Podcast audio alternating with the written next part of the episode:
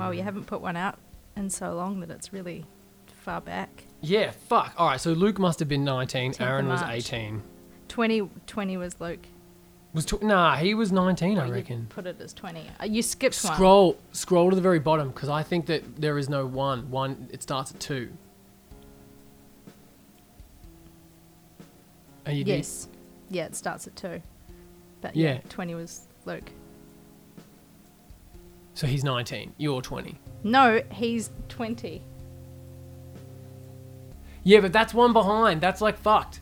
Because like... Oh, so you say the wrong number that comes up in this podcast. Yeah, because I talked about this in a post ramble once. It's because when I first loaded up the Podbean thing, there was a thing there. When I deleted it and started with episode 1, it was already 2, and I was like, what? So like I was just stuck with it being the wrong naming convention, like numbering. But technically, like number wise, it is you'll be episode 20. Okay. But Apple Podcast says that you're 21, which is fucked. Like that's really annoying. Fuck you, Podbean, for doing that. Did you pull a tarot card yet? No. Because I think all of this pre-ramble we will cut out and then we will start from here. Okay. All right. Okay.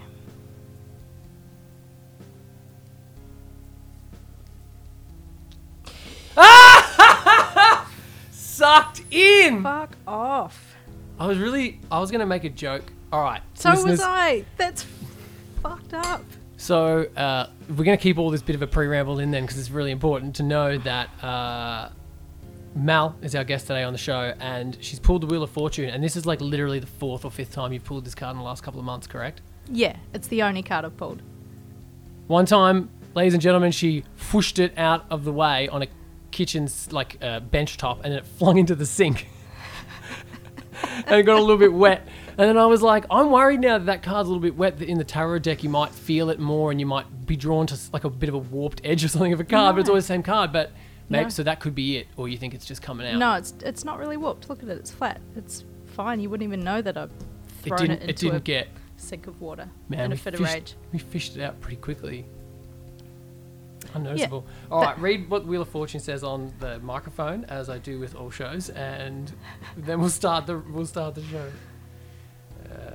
Okay, that's fucked. That's I was gonna joke about it, and then it actually happened. Like what? Why?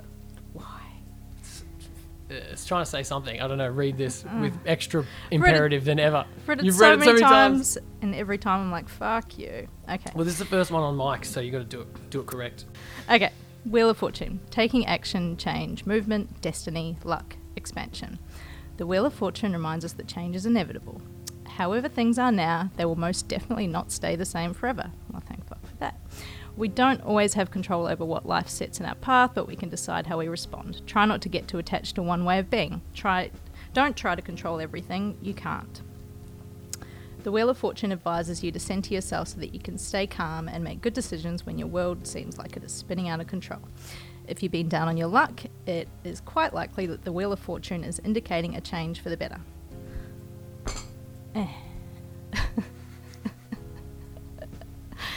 So what if the next podcast of Fuck You Tarot Lady was tied to the Wheel of Fortune in some way, which is why you needed to be the guest, which is why you needed to get this card out, and then now that it's been flushed from the podcast system, like what if it's a podcast rule that's making you keep pull the card like the next episode, because all of the stuff in that sounded like all the things we're talking about right now, like you know, maybe it's not just necessarily about your situation but what's happening outside and why I haven't podcasted in a couple of weeks and why everything's gone a bit crazy.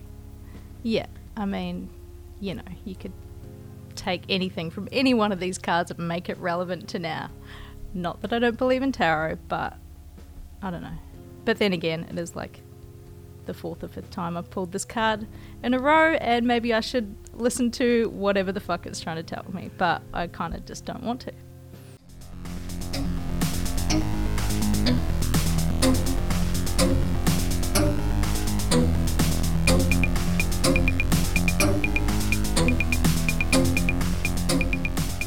Welcome to Fuck You Tarot Lady, episode number 20. My guest today is Melanie McInnes. Melanie, how are you? Pretty good. I only say Melanie just because I want to lock that down for the guests and the like in the way it looks on the Instagram. But for the rest of this episode, I will refer to you as Mel. Great. But it wouldn't look as good on the Instagram if it just said Mel McInnes. I think Melanie looks good, especially in the way the font goes. I think it's going to look cool. Okay. You know? Yeah. I think about that sometimes with people. Because, like, so Gus made a template for someone with three names, like a Jeffrey Dean Morgan or something, you know? And I've never had a chance to use that yet because everyone's got, like, two names. Hans Christian Andersen. Who's Hans Christian Andersen? Sean William Scott. Yeah. Dude, I want to have Sean William Scott on the show just so I can finally use that three-thing template. I think a lot about the design of how it looks. It's something that's rubbed off on me from my brother for sure. Anyway, how are you, Mel? Pretty good. It's Monday morning. I'm not working today because I now work part-time, which is great. Yeah, it's a sunny day. It's a bit crisp. We've been sitting outside in the hammock.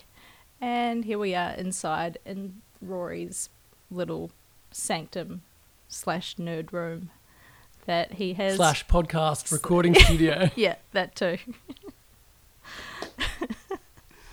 Yes, we're in a new room. We're in the new official home of the show, which is pretty exciting. So it's not super little. It's bigger than the last room. It's huge. So yeah. I'm a little bit worried about the sound, but this is a bit of a sound test as well. We're going to make sure that this room is sweet so we don't have to go back and put some soundproofing in it and record this episode again. That would suck if we had to record this again. Yeah. You'd have to pull the Wheel of Fortune for like the 7th time in a row.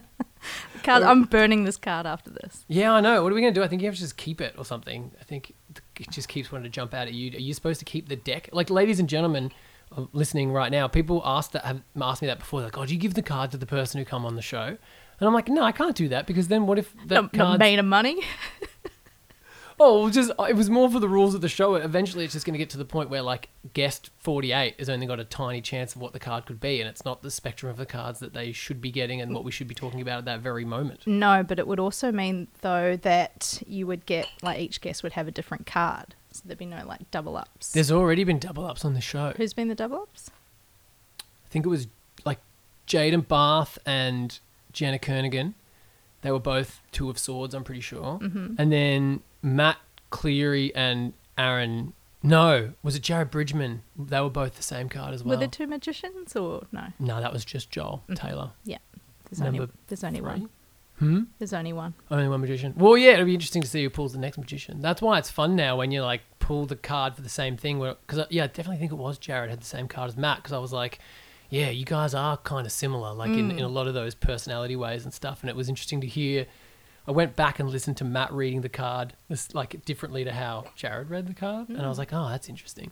It's like same shit, but it comes out completely different, like, which is why you were saying before all of these cards could be meant for fucking anyone. But I don't know. There's that little Fox Mulder in me that's just like, no, there's something totally going on with those fucking cards. Why did you pull Wheel of Fortune like 5 times? How many cards are in the deck again? Like, I don't know, 78 or something? Yeah. That's a fucking pretty slim chance, listeners, that you've shuffled that deck multiple times, like 5 different times, and every time you've pulled the same card out. 1 in 78 chance. Yeah.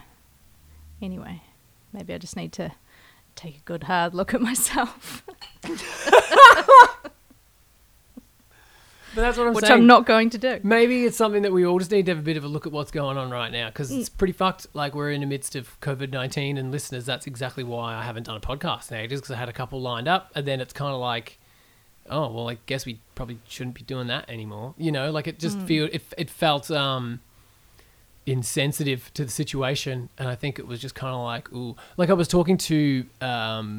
Mitch Alexander, who does the Not Good pod, Knight of Swords, he was chatting about, nah, we're all self-isolating, we're not doing the podcast anymore in person. And I was like, oh, shit, yeah. Like, I hadn't even thought of my podcast before. Like, when this all kind of started happening, it was more about like, oh, shit, am I going to be able to like have money? Yeah. Podcast was kind of last thing on my mind. Then I was like, oh, yeah, shit, we can't really do a podcast anymore. Yeah. Could feel really like insensitive to invite someone over to your house to like do a podcast where it's like, is that really essential?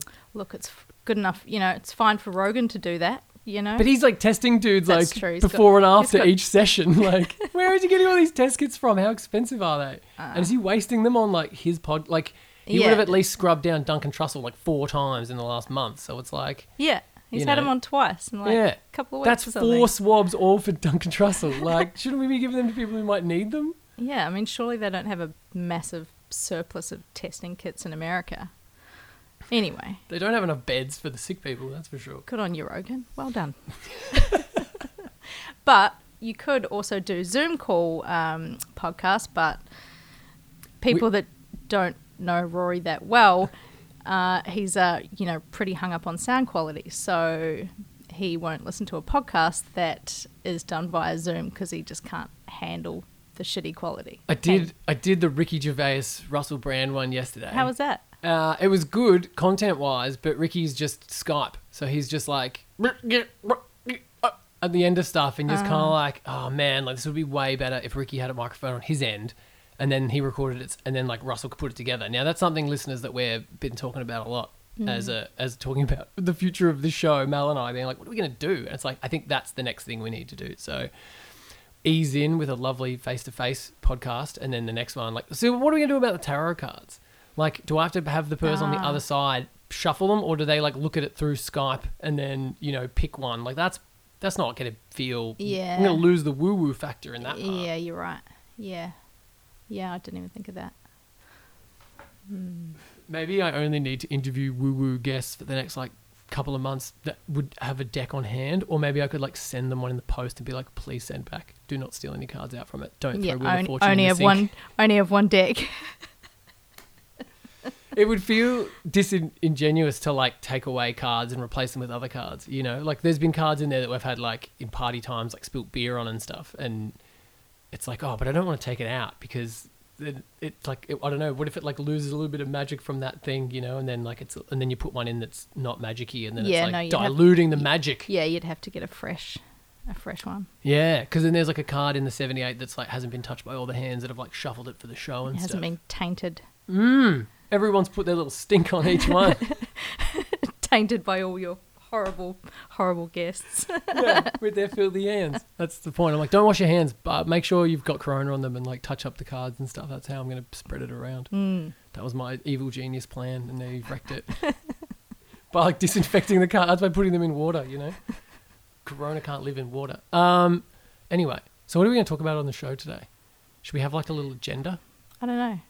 Don't you have some sort of agenda? Nah. Wow. Everything's kind of thrown out the window this time. Usually. And I'm also your guest by default because I'm the only person that you're legally allowed to see at the moment. So yay. Yeah. Do you feel like it's disingenuous? Because a little bit. I wanted you to come on the show for ages, and I'd been trying to convince you to do it, and you always said no. And now it's you're my last hope. So I feel now you're finally being lovely and being all right, I'll fucking do it.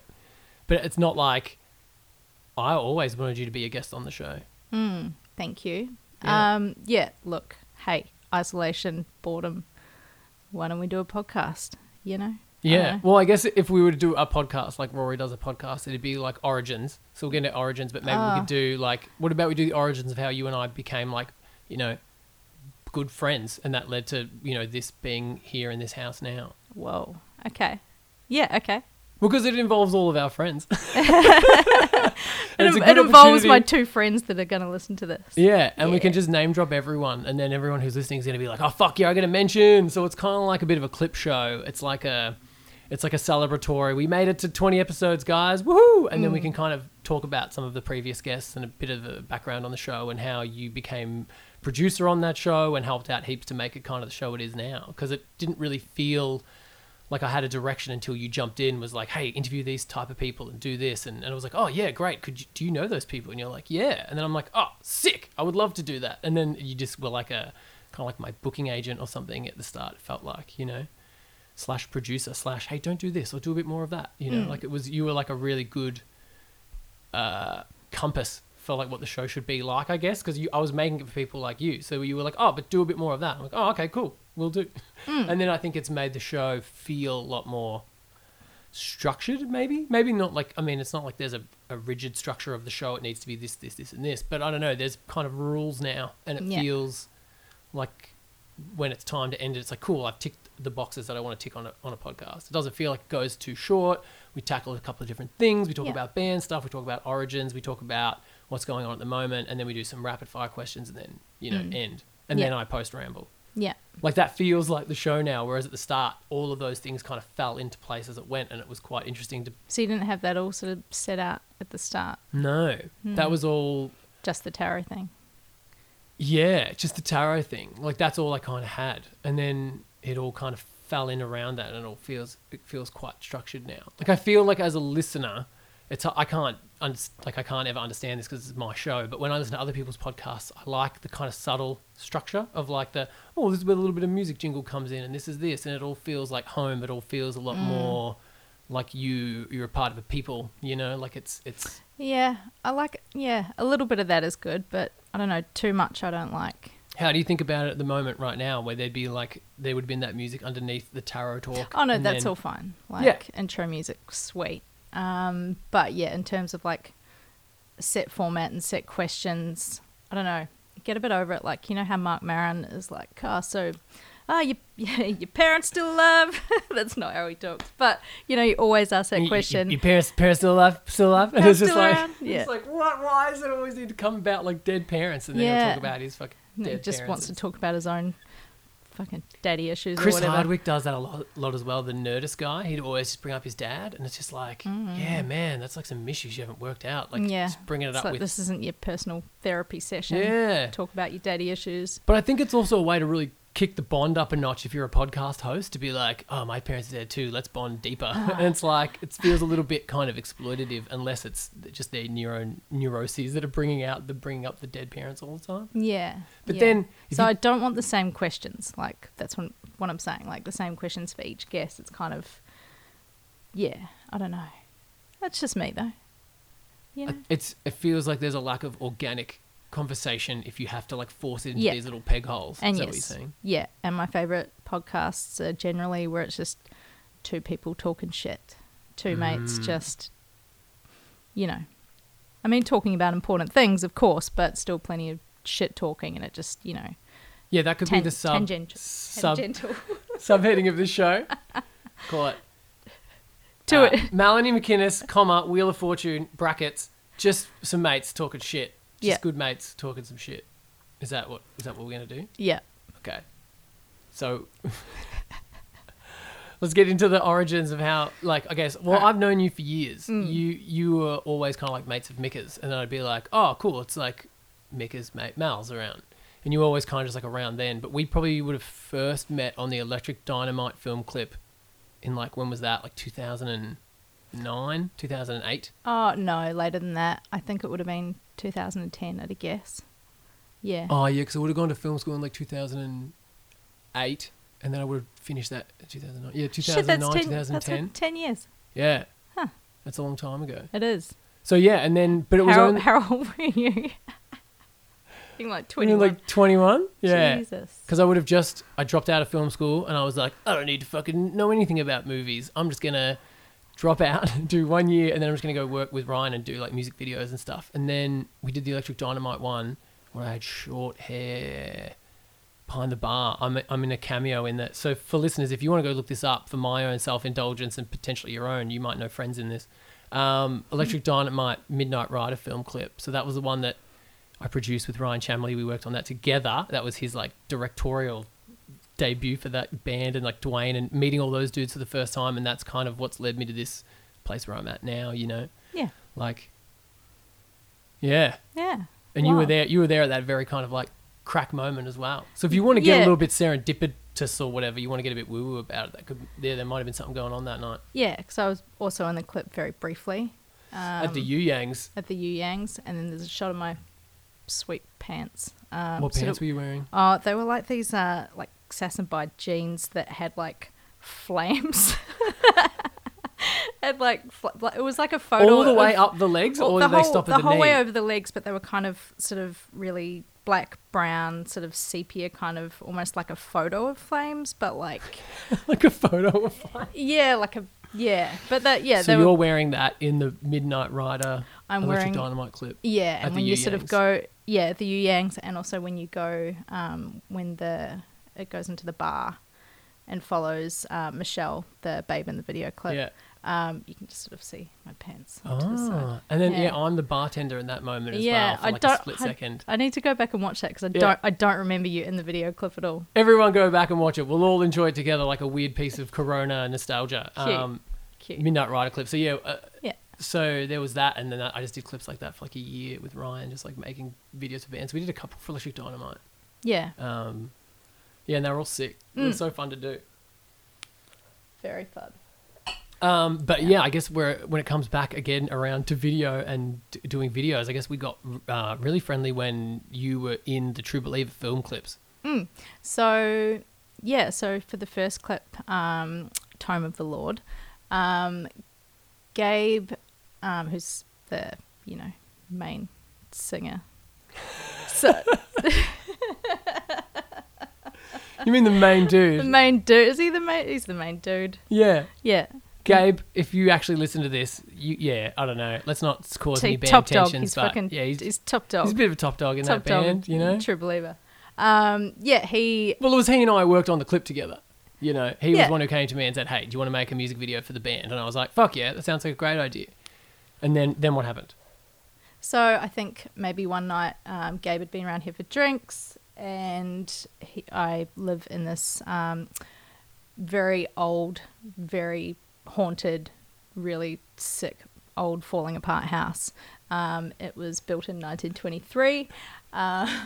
So yeah, he was around here for drinks, and yeah, he got the idea to shoot the video clip in my house. And I think, or did you get you got the idea. I think the initial concept of the clip was to be like a walkthrough of like a kind of mass suicide, I think was the kind of initial idea for that. Fuck, we better make an accompanying video playlist on YouTube for people for this podcast. Maybe we should do that. So listeners, go to the YouTube. I'm going to put a link up in the podcast notes, and you can follow a playlist that'll be all the clips we're talking about, so you can have them on in the background while we're talking about them. But so yeah, Tome of the Lord was the first thing Gabe and I did together. I guess at the beginning of our kind of creative relationship.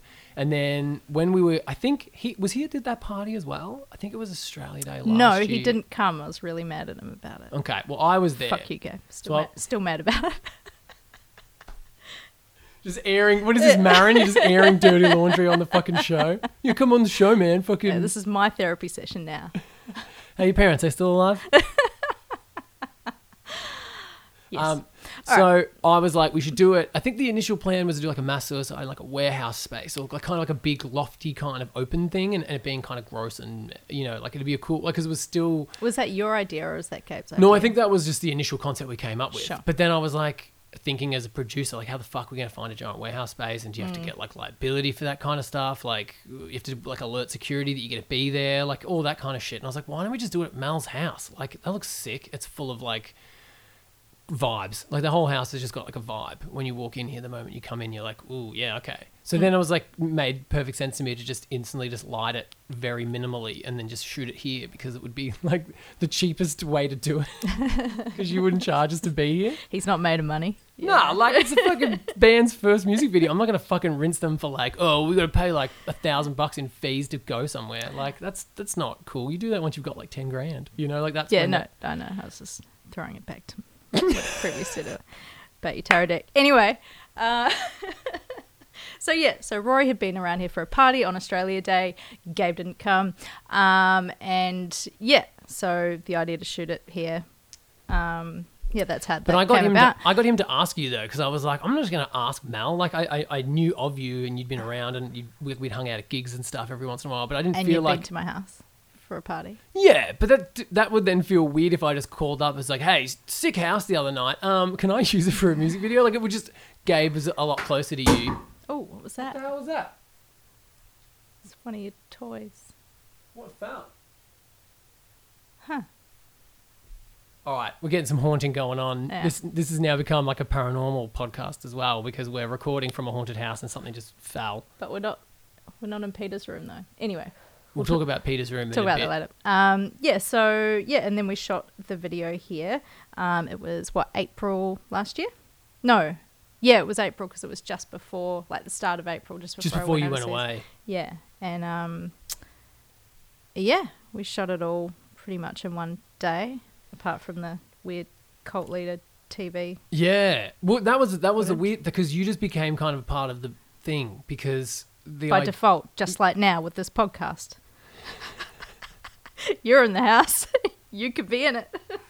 That's how so many people get their starts in showbiz, Mel. You know, I just feel like you're not being appreciative of the kickstart of a, you know, film career that you could have if you really wanted. And you're acting like I'm using you to do stuff. Like, yeah, no, I'm just trying to, you know, give you a platform, you know, like Rogan's always trying to, like, giving people, oh, if you did a podcast, I'll fucking start my own podcast. You can edit it. How about that? Yeah, you can start. Yeah, you can get into like daily rants with Mel. It's like a Bill Burr style show. You're just gonna sit in front just of like rant. Yeah, okay, it sounds good. And yell at you occasionally in the next room. Yeah, and I'll be like, what? Fuck you. Anyway. So yeah, we can do that. We can make that happen if you want. Listeners, if you want a show, if you want Mel ranting every day, we'll have to build a podcast. I'm sure everyone would love that. We need to build a proper setup for it all the time if you're going to do that. You know, like they need to be mounted to those like racks or something so you can just swing them around and then just press record. You know, maybe we could work on that. Look, I probably wouldn't do it in your room. Oh, where would you do it? Like upstairs. In the little hole? Yeah. Yeah, okay. In the zone. Pretty good. You know, one of my favorite old podcasts, Walking the Room, they used to record it in like Greg's closet because he had like a big walk-in closet because he was rich, but then he was rich for like a short time, so he bought like a really big house, but then they just started it's like Kurt Cobain writing in utero in his closet. Yeah, like it's, I don't know, maybe it's like a nice thing to just revert into the place where you're like, oh, I just bought this thing, I'm just gonna sit in the closet. I don't know, like maybe there's you could record podcasts wherever the fuck you want. That closet's way too full of shit. I'm not sitting in there. Go on the other side. Too many t-shirts. Anyway. So we did the music video. You were around and we were like, we kind of need like a cult leader person. Maybe we can ask Mel. That'd be pretty cool. And then we were just like, hey, Mel, you want to do it? And you were like, yeah. Did you always think the cult leader would be a female or did you think it would be a male? Like, do you think it would be more like Heaven's Gate or like Anne Hamilton Byrne? Is it Anne Hamilton Byrne or Anne Hamilton? Who's Anne Hamilton Byrne? Which one's that one? The Family. Oh, I don't know. Our local hero. Anne Hamilton, whatever. She's dead. Yeah, I don't know what we were thinking cult leader style. I don't really know what the plan was, but I think there always was kind of an idea of like the Heaven's Gate kind of imagery with the like the video. I think we always wanted to do a video component with someone in it. But yeah, I don't know. I think you were pretty early in the piece to just be like, well, we're going to do it at Mel's house. It would make sense because you suit your house vibes. You know, like if it was like a old bald dude like the Heaven's Gate video guy to be like, oh, I don't know, maybe that wouldn't work as well. And, you know, like it's not going to like get views, you know. I want a hot girl in there. we need like a thumbnail, you know, to like draw people in. If it's just like a band of dudes, people aren't going to watch that randomly. Well, you know? I don't think the thumbnail is exactly. What is the thumbnail? It's like super creepy shadow. Of like, you? Yeah. You the yeah, you fucking better be the thumbnail of that clip. That was like the real iconography on like the rings and the... It's the dark, like... Yeah, and the nails. Yeah, wow, no. Yeah, there's definitely like you covering your fat eyes with those nails and the rings and it's like that was a bit of the vibe. No, sure. It's just all the shadows when I'm kind of looking down. Yeah, you got like solid cheekbones in those as well. Like they're really... Don't you have like really cheekbony cheekbones in the thumbnail? Yeah, very cheekbony cheekbones. Mm. Yeah. Good lighting. Cheeky cheeks. So yeah, you popped in, you did that on the Friday night before the shoot on the Saturday, and then we did the shoot on the Saturday day, and it was like, we did it all kind of like in one long take, but with cuts. And then we finished up way earlier than we kind of thought we would, and then we ended up just having a bit of a party. And that's kind of where you and I started, because the podcast wasn't a thing yet at that point, but I think it was very close to happening. Was it not? Nah. It was an idea that I'd had for ages and was like, oh yeah, but if I'm going to do it, I should get good mics. And then I just didn't buy good mics for ages because like that was the only real hindrance. And I remember like Ash McKenzie, if you're listening, hi Ash, you were the reason that pushed me to start this podcast because I think it was like, I need to get good mics. And she's like, so get them. And I was like, all right. And then I went and bought the mics and then I had to just start the show. And I was like, fuck. No more excuses. Mm. But then my excuse was I got to wait for a mic stand for a little while. That was like the first episode with Matt. I was trying to hold off and then I'd ordered the mic stand, but then he was free on a day and I had to do it. So we taped up the mic stand.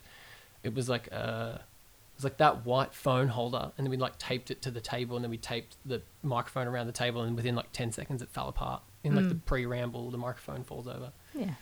But then I had to buy a second microphone. I bought this on the way up to the second episode, Sean Connor from Oz Mutants, because I was like, fuck, I can't rock up and be like, do you just have a mic stand? He'd be like, no. Do you have something I can like gaffer tape this on to, man? Yeah, it would be really unprofessional. So, and he knew way more about tarot than I was anticipating because he's a real smart dude. And then I was like, shit. So I've come in here with this like gimmick that I'm not really 100% ready on, and I'm getting kind of schooled on the tarot right now. So I was like, I need to learn about the tarot a little bit. But that's just kind of happened by accident by playing with them all the time and doing the show. Yeah.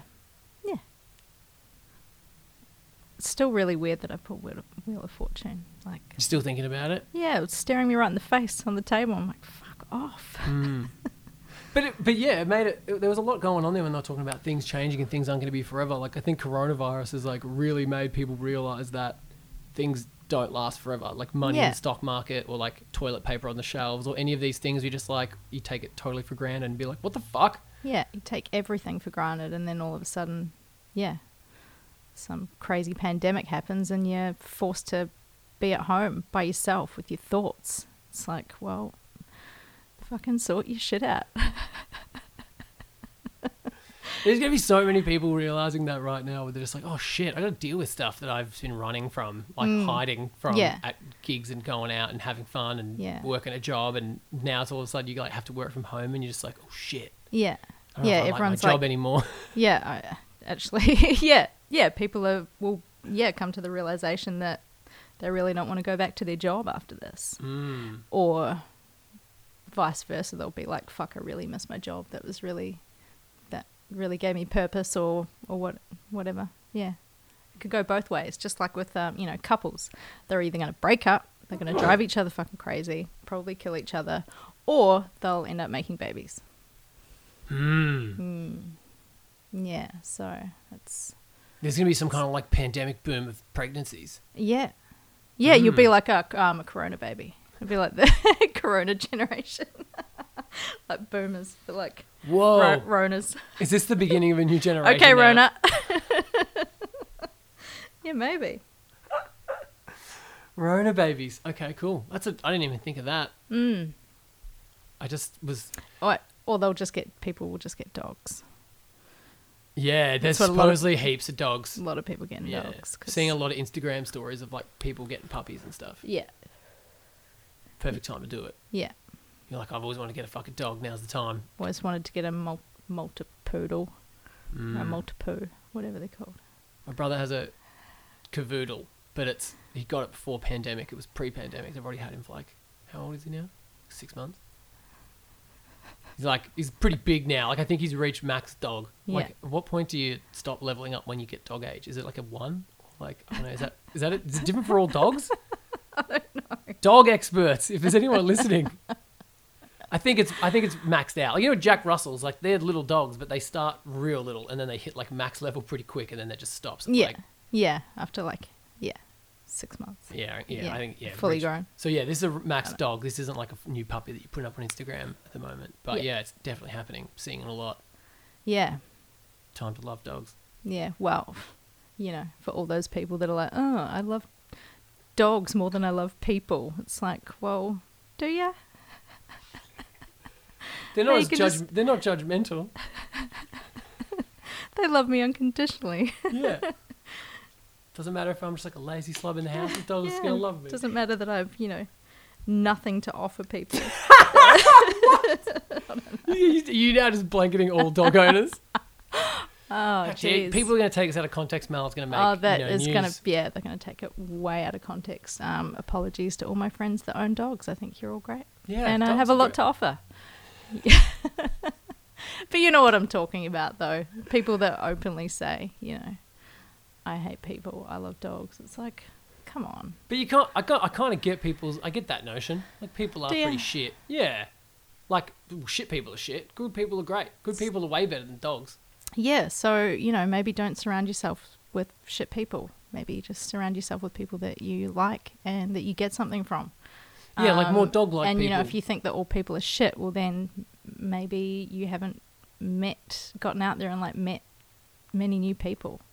But then maybe you've got social anxiety, so, that might be a thing, but maybe there's going to be a lot of mental health breakthroughs or, like, breakdowns in this corona world, and then, you know, there'll be more people that'll be way more switched on to it.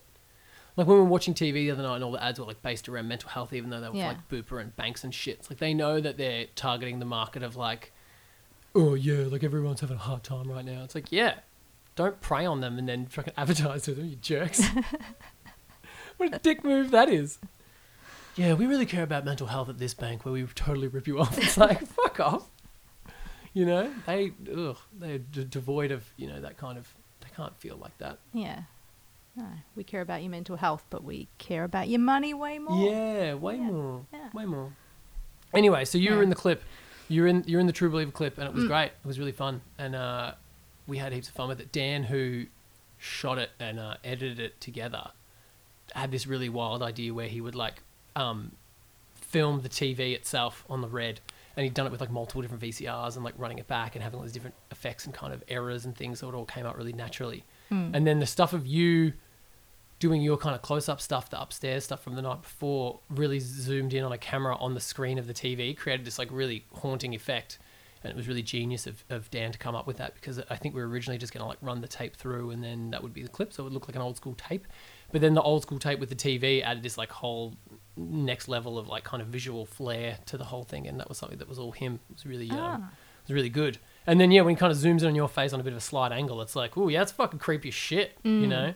And it was really hilarious to contrast, because that night we were just, like, goofing off and you were having a lot of trouble trying to keep a straight face in these clips. It's the worst. It's the worst. Like, three people staring at you while you're, like, nervous going, what the fuck am I meant to be saying here? And, like, it doesn't matter. There's, like, no audio, so you're just, like, saying shit and, like, I don't know what the fuck to say. Bad direction on my own behalf. I need to be like, you're a thing. No, it was very good direction. Oh, thank you for blowing smoke. We're just equally blowing smoke up each other's asses. But, it was fun, and it ended up looking really good. And, it was cool. And then when there was a chance to do another clip, we got to, like, bring you back and, like, keep the character kind of going. And it was a bit ghost-like to me, like, having a storyline in the clips and stuff. Like, it was kind of fun to be able to, like, or, like, Limp Bizkit, significant other era clips where they were all in a row and, like, they all had a storyline. It's like, did they? Yeah. Don't remember any storyline, but fuck, we're gonna have to make this YouTube playlist, because it essentially is Break Stuff. No, Break Stuff is way later. It's fucking Nookie, and they're playing on the street and they get arrested, and then in Rearrange they're arrested, they drown in milk, and then they drown in milk, and then they end up in that all together now with Wu-Tang Clan, and they're all like doing kung fu fights in this weird white room and like floating around. And then Break Stuff was afterwards, and I don't think it was connected, but it has Pauly Shore in it, and that was sick. Like Pauly Shore in anything is. Like, what was he in? Oh, the Midnight Gospel, yeah. So we were just watching some of the Midnight Gospel, that new Duncan Trussell show, and I'm like, that really racist-sounding Asian woman sounds like Pauly Shore. Like Pauly Shore doing the worst, most offensive Asian accent, and I was like, oh, yeah, it's kind of on brand. Anyway. How do we get onto that? I don't know. You were essentially a part of the storyline that was happening in those True Believer 2 clips, like a Limp Bizkit continuation. And then that was cool, so you came back for that second one. Yeah. Yeah. Yeah, which we did at Kindred, which was over like 2 nights, which was really fun as well. Yeah, we did the last clip, the one before that was also, we shot that stuff at Kindred, the stuff that was on the TVs, which was shot by Ben Helweg, who ended up shooting the second clip as well. Like he was there doing those ones, and that was heaps of fun as well. Just getting a band in a white room and they're all wearing black to just kind of play individual stuff. It's like, yeah, that's kind of fun. You know, it was just a fun day. Yeah. It's good. Like, you know, you're like, oh, that'd be a good job if that was my job all the time. It's just so fucking competitive. Rory's dream. Yeah. We're getting there, though. So anyway, and I guess that kind of leads us closer to our friendship as well, that we decided to kind of start something together where we could make videos and stuff, or maybe make like a short film, because like I'm kind of surrounded by people that are doing cool stuff, and you've got friends doing similar things, you know, working in the film industry and being like, yeah, fuck, maybe we should try and have a crack at that. I don't like my job. Do you want to quit your job? Like, let's do this, you know? Like, that was kind of how it started, right? Yeah. I mean, that you wanted to quit you didn't want to quit your job. You I don't want to quit my job for the record now, but I want to quit my job for the record. Which is why I'm trying to find new work. Yeah, so that's kind of how it started, and we started talking about making like videos for things, and planned a couple of things for this year, which are now kind of in the can, because it's just kind of like, well, not in the can in the sense that it's finished, but in the bin. In the toilet. It's fucking, yeah, flushed away because of what's happened. So that's a bit of a bummer. Yeah. But it's just given us more time to think about more stuff, I guess. Exactly. You know, you just have to, you know, be creative, come up with other ways to do things like everyone is. Like, just, you know, do a Nirvana tribute with Travis Barker in your house. Yeah, what were they raising money for? Post Malone? For the World Health Organization. It's pretty cool. How much money did they raise in the end? I don't know. Does Nirvana get a cut of that? Like, is there some kind of like... Courtney's probably taking all of it. Yeah, I was just about to say, is there some... I was going to say some record label dude, but you're right. It'd be Courtney being like, "Oi, Post Malone, give me like fucking 20 grand. Like, is that the kind of thing that... Yeah, she's probably, yeah, like, happy birthday. Should have her lawyers all over it. You reckon? Like, I don't know. That's, yeah, it's conjecture, but God, it's like... I wouldn't put it past her. Exactly. She's a crazy, crazy bitch. What if Courtney Love comes after this podcast now? Actually, probably would be good. We get some fame out of it, you know? Yeah, yeah. People would hear about it. Well, maybe we should slam more celebrities on the podcast and just see if we get some, like, rise out of people. Yeah. Yeah. Yeah. Who else can we slam? I don't know. Whoever. Maybe we'll just be more flippant when we talk about people on this podcast. Someone brings someone up like, fucking hate that guy. He's a wanker, you know, and then people will be like, what? And then all of a sudden I can start stirring some shit. It's not really your style though, is it? Like, you don't really rip on people on the podcast, whereas I feel like if I did my, you know, Monday rants with Mel, Mel's Monday rant, I'd be Bill Burring that shit, like, and getting in lots of trouble. Like I probably already have today, ragging on people that have dogs that like dogs more than people. I think we all can look inside ourselves in that kind of roasty way and be like, oh yeah, I'm a little bit like that if you are like that. And then it's also easy to rag on people. Like, you know, Tutor Advocate on Instagram, where it's just kind of like, oh yeah, they've just nailed that person from whatever thing they are. You know, they just nailed it. And it's like, oh yeah, that's tag your friend in that one because that's them. You know. It me. Yeah, exactly. It's our mate. Everyone tags this guy in this thing, you know. It's just like that. I don't think you need to feel that bad about it. Yeah, cool. Maybe there'll be people, like a couple listening to this podcast together, and then one of them was like that kind of dog person. They were good, that was you. And then we get a little bit of that in this podcast. So you don't have to feel bad about it. Cool. Anyway, so pretty much caught everyone up on the origin. Yeah, yeah. So, and we talked, you know, we would talk about your podcast quite regularly. Oh yeah, you were a big, like, I guess, fan at the start, just kind of like pointing me in the right direction of what to do, because your feedback was really helpful. Yeah. There's been a couple of really good feedback helperers. Yeah. Like naming names, who? Ava, Greg, Tech Lord Greg, Joel, who I met at the Bendigo that night. He was like, sends messages and it's like, yeah, sweet episode. I'm like, oh yeah, that's good to hear. Like, because then when you hear that from certain people, like Luke Toomey's a good one as well. He listens to them all while he's in the truck. Maybe he's going to be listening to this one in the truck right now. G'day Luke, if you're listening in the truck. See, it feels like a clip show, man. We're doing it. It's like, we did it, 20 baby. There's a cake, you know. If there was a video version of this, it'd be like a cake around and it'd be like a celebration. Yeah. I know it's fucking not a milestone though. 20 is very low, but... Yeah, and I probably wouldn't be wearing my slippers. Yeah, I probably wear a suit. You know, we can wear a suit for the 50th. Yeah. Episode or something, 100th episode. Yeah, that's actually a milestone, I reckon. 20, I don't know, but how many people abandon their podcast, and what do you reckon is the main number where it drops off at a certain point? You know, like Key of Solomon only got to like 56 or 65 or something like that. I think pretty decent amount. Yeah, but yeah, that was across like years of podcasting as well, because we would do it every couple of weeks. You know, just where we kind of could do it. Yeah, geez, imagine if you got to 1,000. Like, what's Rogan up to, like 1038 something, or 103 or 130? Oh, 11 something. Yeah, it's fucking crazy. That's so many episodes. But with a lot of repeat guests. And a lot of repeat conversation. Yeah. You could boil all of those thousands of hours into like the same, like a word cloud, you know? Yeah. It'd be like rip your dick off would be like a huge chunk of it somewhere, you know, or like fuck it, they just fucking eat you. What was he always talking about when he talks about like a bear or a gorilla or just that nature's a cruel bitch. Yeah, that's gonna fuck you up, man. Yeah, they will fuck you up. Jamie, pull up a thing of that gorilla ripping off that fucking guy's dick, you know, like... It's such an easy shot at Rogan. Come at me, Rogan. We listen to so much Rogan. Like, he's fucking awesome. But, like, how can you talk for that many hours a week without talking about the same shit? Without repeating the same stuff, exactly. Like, your brain just doesn't have that much information in it. Yeah. No, it doesn't. It's always going to come back to bow and arrows at some point, you know? Like, yeah, it's always going to come back to bow hunting and axis deer and DMT. Yeah, and DMT. Fuck. Which he hasn't really done. Has he even done DMT? I don't know. Has he not? Oh, no, he must have to have. No, I think he's done DMT, but he hasn't drank ayahuasca, I don't think. Yeah. So like because he presented that doco DMT, the Spirit Molecule. That have you seen that? Yeah, I watched it years and years ago. It came out. Yeah, it's super old. It was like Zeitgeist era kind of shit where it'd get passed around on like a burnt DVD. Yeah. And you'd be like, "Hey, bro, check out this fucking video file it's on here." Fucking DMT, sir. It's this drug, man. It like it comes from plants and stuff, and it's like in your brain when you like sleep, and it's like the third eye from the Tool thing, you know? Like, oh yeah, cool, thanks, man. Sounds wild. Stop using real toothpaste, man. It's fucking your eyes up, you know. Like travel to other dimensions and like talk to aliens and shit for 10 minutes, and then you come back. Yeah, and then it's just like you're back, man. It's like the reality is like stitched back up. That's kind of like how it's told by every dude who's wearing a jumper that I'm currently wearing right now. Yeah.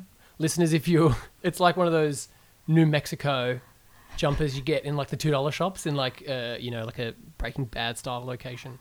It's stripy, but it's quite nice colour. It's also a bit Sublimey as well. It's like it's the classic Sublime jumper. Yeah, I've been listening to a bit of Sublime lately, which is silly because I never need to hear that band again in my life. You know. I find after like 5 songs I'm like, all right, cool, I've had enough of this now, and then you want to kind of move on to No Doubt. But like, then the one with Gwen Stefani comes on, you're like, sick. Yeah, let's just put No Doubt on because it's like way faster and a bit more like, you know. And then you get to Hella Good, which is like such a great song. Sexy. Yeah. Oh my god, the clip was like they were cruising around on jet skis. Oh, yeah, she's all wet. She's all wet. I mean, I can't really remember her being all wet, but obviously it would be a draw card for a teenage boy to watch that clip. Yeah. No. What was the one where she's like jumping out of a building like it's Mission Impossible? Was that? Ex-girlfriend? Oh, that's that's Ex-Girlfriend. That was pretty fucking slick as well. Yeah, and she's like, it's her and her ex-boyfriend, Tony Hale, the bass player. Yeah. He was a good sport to go along with a lot of that to stay famous. Just be like, oh, fine. Yeah. Maybe one day I'll start a band with Davey Havok and have to put up with this shit. Like just getting ragged on for like albums of songs. Yeah, we just, you know, he probably wanted to, you know, get a bit more attention after like Gavin Rosedale came along and like... started banging Gwen.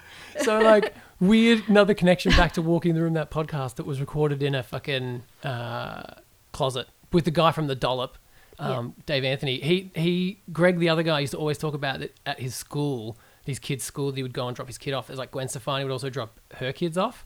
And he would like have to awkwardly be like standing around out the front of the school with Gwen Stefani, and he'd just be like always trying to wear his best sweater and stuff when he goes to school in the morning. And he put his Vivian Westwood sweater on to like impress her. Yeah, like and he was a writer on Sex and the City, and he wrote that He's Just Not That Into You book. So like he was like, and his whole deal was that he was kind of like an old school rockabilly dude with like Argyle sweaters and stuff. She would have been into that. Yeah, exactly. Yeah. I think that's what he was probably trying to be like. He's probably like, hey, Gwen Stefani, I got a band. Yeah, I'm somebody. Yeah, exactly. Yeah. I got a band. He had a band. It was like a rockabilly band. It was like, and it was like in the theme song to that podcast was like that band, like that rockabilly, like that dreamy kind of surf rock. Is that what you call it? Nah, yeah, it definitely wasn't rockabilly. Rockabilly's more like dudes with fucking double basses. Mm. Yeah, stand up drummers. Yeah, yeah. Nah, this is more like surf rock, like a fucking like, slowed down black metal. You know that? Yeah, but a garagey kind of. But maybe there was brass. Garage wave. Is that a genre? I don't know. Yeah, probably. It's like when you do... I feel like when you say wave, it's got to have like a synth vibe. So it's like garage. It's like synth in the garage is garage wave. Mm. You know? Is that what wave means in genres? I think so. I think when anytime it's something wave, it's pretty electronic. It's synthy, right? I think of that as just being like a silly haircut, like a, you know...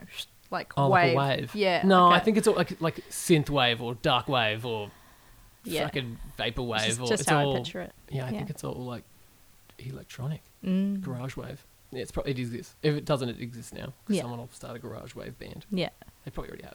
It's just anyone jamming in the garage on a synth. You've already fucking done it. You've made the genre. Yeah. Anyway.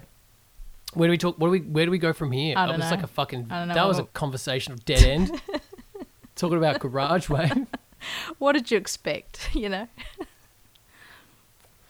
I don't know what to expect. Anyway, let's talk more about. I don't know. Fuck Corona. It's shit. We're inside. What are your isolation tips, Rory? Let's turn the tables around on you. Isolation tips. Yeah, like tell the listeners, tell your loyal fan base. You know what you do. What you loyal do. Fan base. I don't know. I got like me. Five people. Thank you, all five people listening. That was that cute thing at the start of the Midnight Gospel when he's like had like one listen to the podcast, and I was like, I know what that's like. It cute. Feels good. It feels good to, I guess, be back in this sense, and I guess that's why I forced you to do this podcast with me. It was just like, come on, so we could do the podcast, because I was thinking about just doing a post ramble, but just like a really long post ramble by myself. But that's no fun. You should be here. Talking and we should have like a conversation, you know, instead of it being like just me talking, because then you don't know what the vibe's like.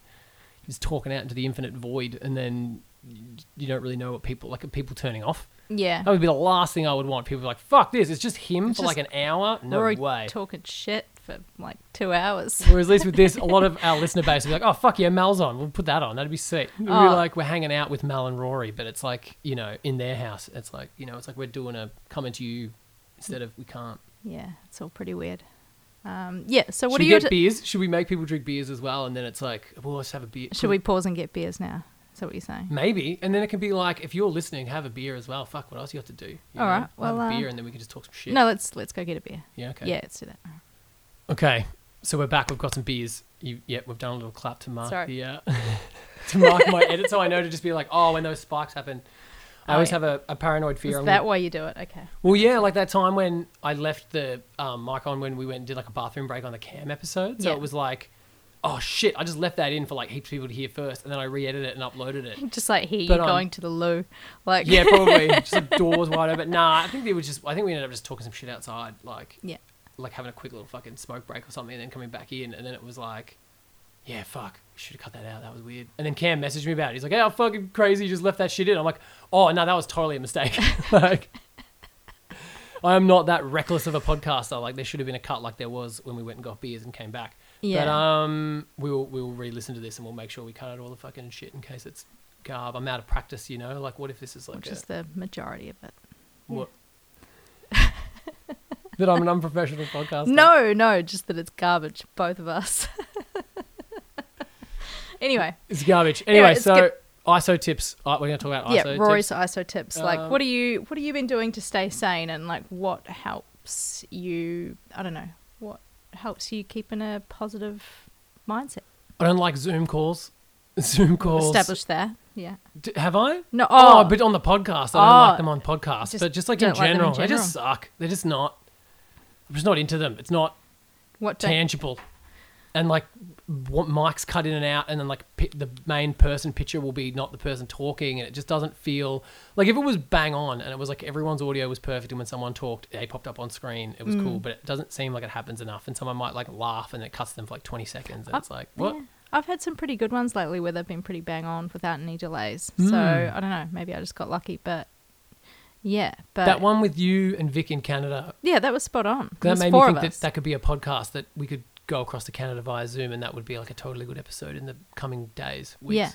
Yeah. You know, like we could do that. Yeah. Yeah, keep your eyes peeled for that one. Listeners? Sorry, your ears. Keep your ears peeled. Keep your eyes peeled on the Instagram app to see when I post, when there's a new podcast up. That helps. Yeah. Yeah. Swoop in to save you there on that one. You caught it. Okay, so yeah, so you don't like Zoom calls, so yeah, I don't like Zoom calls, but I guess I've been calling a lot of people, you know, just like talking to people on the phone about stuff. Like it might be for a specific reason, but then it turns into like an hour phone call, and because you've got nowhere to go, it's like it's been a really good time for me to just like call my friends and be like, oh, what's going on? And they're just like, oh, I just been doing this and this, and you get kind of each other's tips and tricks as well. Yeah. So I guess this might be a bit of a mishmash of tips from other people, but like Matt Cleary, guest number one on the show, he's all about making lists every day. So he'll like make a list at nighttime of all the things you need to do the next day. And then it just gives you a kind of purpose when you wake up in the morning to be like, well, I got to do these 10 things. And then that way, at least if you succumb to drinking or your vice of choice that kind of like, you know, takes you off the planet a little bit after the day, at least you've done all the things you need to do. you know, dinner's cooked and shopping's been done and the dog's been walked and house has been cleaned, or you've cleaned up that fucking cupboard and got rid of all those clothes that you've been meaning to do for fucking ever. So that was something that I did as well, moving in here, which is something I guess we could talk about now, I guess. Yeah. So, yeah, the big old house that I was referring to, my house. Yeah. Rory now lives in. Yeah, which is kind of crazy to think that that short time ago it was just in my head a cool location for a music video, and now it's like my living quarters. It's like pretty wild. Never lived in a house that was built in 1923, you know. Like, I've just lived in houses, not like this is like, we did some research on this house and it was like architected, and the architect who built a bunch of houses in Sunshine at the time, like, yeah, and I think a few in like Bendigo or Ballarat or something, yeah. Responsible for a lot of like key architecture in this area is all done by him, and he lived in this house. He designed this house and then like lived in it. Yeah. And yeah, did it say that he designed that church down the road and like, yeah, church down the road, and he like did, there was a what's his name, H.V. McKay was like this industrialist who was based out of here. Yeah. And he invented the combine harvester. Like, that was his thing. He was like one of Australia's leading industrialists because of it. And then he unofficially kind of hired this architect. What was his name? Robinson. Robinson. It's like J. Alexander Robinson or something, I think. So he's like the guy. He's like, hey, Robinson, I got another fucking job for you. Make the fucking town square and make that big clock in the fucking, yeah, in that middle thing, or do this. In the main drag of Sunshine. Yeah. Mm. Yeah. Yeah, he was like a fucking baller. So we're living in this dude's house, and the house is haunted. Yeah. And there's been many accounts of the haunting. A lot of people who've been in this house have claimed to see stuff. Was it like Gabe and Britt when they were here and they said they saw something? Was that them? I don't think Britt was here, but Gabe was here, and it might have been Luke as well. And we're just standing in the hallway, and Gabe saw like a shadow sort of go like whip, or like a black thing kind of whip past him. But like, I think Luke saw it as well, or someone else saw it, and Gabe's like, we both saw it. It was a thing. I've definitely seen it as well by myself, and being like, oh, well, no one can corroborate the story, so it's not worth mentioning. Yeah. But like, I know you're upstairs, and then someone kind of like brushes past in my eye, and you're like, or like out of the corner. Of like, I always see things in my peripheral vision. Yeah, it's always like through a doorway when you're like kind of half looking at it, and then you're just kind of like, what the fuck? And then you're like, ah, it was probably nothing. It's probably just the light or the wind or something. But then you know, if you were to kind of like buy into the fact that this house is haunted, there's a lot of fucking reasons why. Like, there's a lot of evidence to point to, you know, if you were that way inclined to be like, fuck yeah, man, definitely haunted. Yeah. Yeah, the lights are dodgy. Like, you know, sometimes that downlight in the kitchen comes on, and then sometimes it just won't. And like that one in the lounge downstairs as well, that just won't. Sometimes you'll flick the switch, it just won't come on. Then other times you flick it and it will come on. Maybe that's just like fucked wiring, probably. Yeah, Mika, if you're listening to this, your friend I know knows about, like, you know, sparky related things. Is that something that would happen if it was just the house was haunted, or is that like, no, that's just you just need to get a tune up of your mains or whatever, you know? Maybe. Yeah, probably. But yeah, so yeah, there's a few little things like that have happened, and like that gas element, I don't know, maybe I just forgot to turn it off that night, but there's like been a couple of times that it feels like the gas is on and we definitely turned it off. Yeah. Like, but then again, maybe you get distracted and you forget to turn it off, or like the fire goes out but you haven't clicked it all the way around. Like, oh no, it could just be like, and you're just baked and being a bit useless. Yeah, maybe it's like, ugh. Yeah. Burn the house down. Let's hope we don't burn the house down. Yeah, so, as we've just described, it's part of it's heritage listed. Yeah, it's heritage listed, so you know, we're probably getting a lot of trouble. But yeah, I think the owner of the house, he told me that the taps, like the bath taps downstairs, used to always just turn off and on by themselves, like at full tilt. Whoa! Those taps have since been removed for obvious reasons. Obvious reasons. We're flooded. Yeah. So yeah, but that used to happen, and yeah, just always the light switches would come on and off and stuff, weird shit like that. But see, that's as a sparky, I can't deny that, like flicking of a switch on and off, like or like turning of a tap. Yeah, it's like houses don't just do that. Yeah. Well, the best story, and you know, apologies to my two friends that might be listening to this that have heard me tell the story already. The owner of this house, Phil. He lives in Arizona, but he was over like maybe a year or so ago, and he just popped in, which is, you know, not really allowed to do that as a landlord.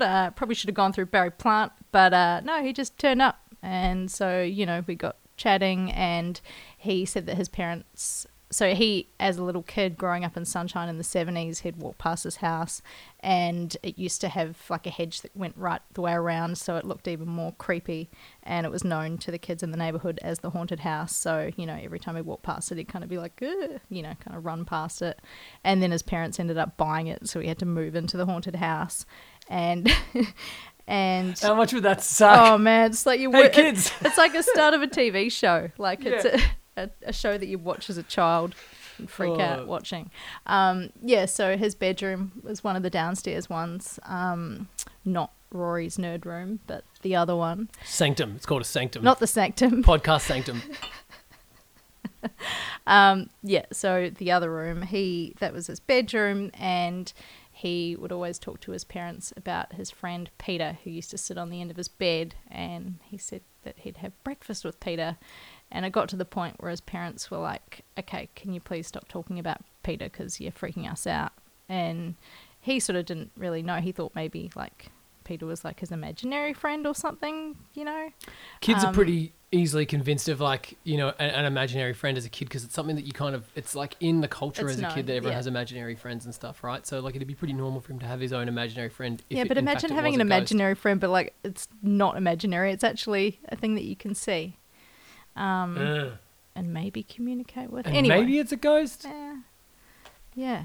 Wearing like old timey clothes. Yeah, there's a movie called The Devil's Backbone, which is done by Guillermo del Toro, and he's like the whole movie is like this like Spanish boarding school or something, and then like there's a kid there who's like wearing the old school uniform, and he like died there years ago, and like one of the kids befriends the ghost kid, but he's wearing like the school uniform, has like a cracked head open and stuff, and it's it's that kind of vibe. Like you worry that Peter's not like this like hanged boy, like a Sixth Sense style like ghost that's all fucked up from the way they died. You'd be like, ugh. Yeah, poor Peter. So he used to see this little boy Peter, and then years later, after Phil's parents had passed away and he had two daughters of his own, they were renovating upstairs, and so his two daughters who were kids, like they both stayed in his old bedroom downstairs.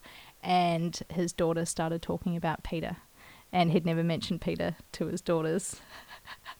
And they actually popped in as well. His daughters came in, and they're like, you know, 18 and 21 now. And while we were just standing in the hallway, one of them claimed that like something just like grabbed at her shorts. And I'm like, what, really? She's like, something just grabbed at me. This place is fucked.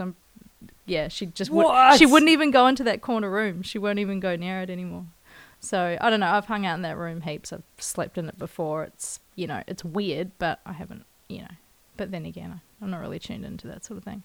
Yeah. I also am not tuned into that kind of thing, so I feel like I'd just be in there doing my own business and stuff would happen, I'd just be like, oh yeah, I guess, but if you were like already, it's just like if you were extra paranoid about it in the first place, I think. Yeah. You'd be like, oh my God, like there's definitely a ghost in here, if someone told you there was a ghost in there, but if no one, if...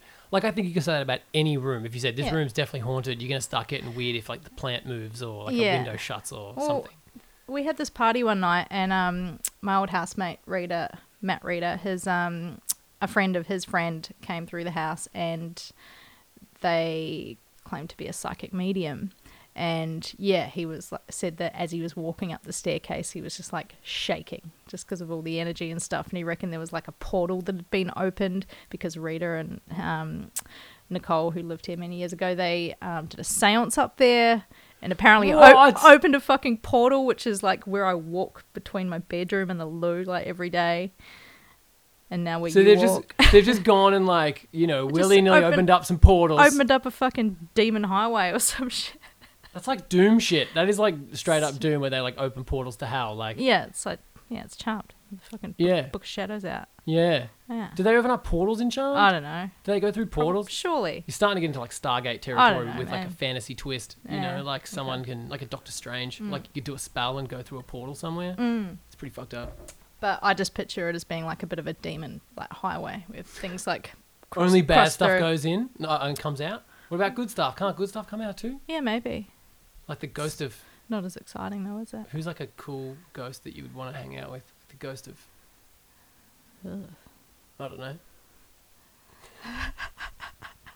Trying to think of someone if they were dead. I'm like, I just want to hang out with alive people. I don't know. Yeah. Prince? Maybe. Yeah. Yeah. But he'd be in like a separate portal because he's in the Jehovah's Witness portal. So he'd be like somewhere else. You'd have to like... What? Yeah, like Prince's Jehovah's Witness. What? It was. Yeah, like John Safran did a sketch on one of those shows where he was like offering watchtowers to people. Is that Jehovah's Witnesses or is that the other one? Nah, Mormons is the other one. Was he a Mormon? No. Nah, he was Jehovah's Witness for sure. Yeah. Wow. All right. That's not... I'm almost positive that's... Can not I change that? I don't want to party with Prince's Ghost. Still... I'd rather maybe a non-Jehovah's Witness. Thanks. Hey, maybe it's cool. Maybe it's like, yeah, no, it's sweet in our portal. Come to our one. Maybe that's how religions work. Like all the heavens are actually there, but they're just different ways in. You just like, you know, we believe in this in our one. But if you want to go another one, just believe in some other God. Mm. It'd be sweet. Just find one that works for you. Yeah. Anyway. Yeah. Like Valhalla. You know, maybe like all the metal dudes could pick that. Yeah. Because it's like, it'd be sweet. Everyone's got long hair. Everyone's drinking. That is definitely where you go. Yeah. Yeah. Like that's a pretty... But I think you got to get to Valhalla by dying in battle, like gloriously. So that's not going to happen. Yeah, anymore. Or being like sacrificed. Mm. Yeah. Getting into like Midsummer territory now. Yeah. Yeah. Yeah. That's another good ISO tip. Watching sick movies. So yeah, Matt Cleary's been writing those lists every night and that got me motivated to write a list as well. So like I have a notepad that's just perpetually open with just jobs and I just cross them off as they go. Some things take like the same day. Some things might take a little bit longer. I think Do a Podcast was on that list, so I can cross that off now. Yeah, it's been on the list for like a couple of weeks. Yeah, fucking oath. So like kind of keeps rolling over to the next day. Yeah, you have to like at a certain point you might have to be like, I'm to rewrite this and cross it out previously and write it up high because I'm never going to go back to that previous page where it says Do a Podcast. Mm. So maybe there should be a rule that once you get to like an open page, you can't keep moving and add more things until you finish the other one. So you have to like...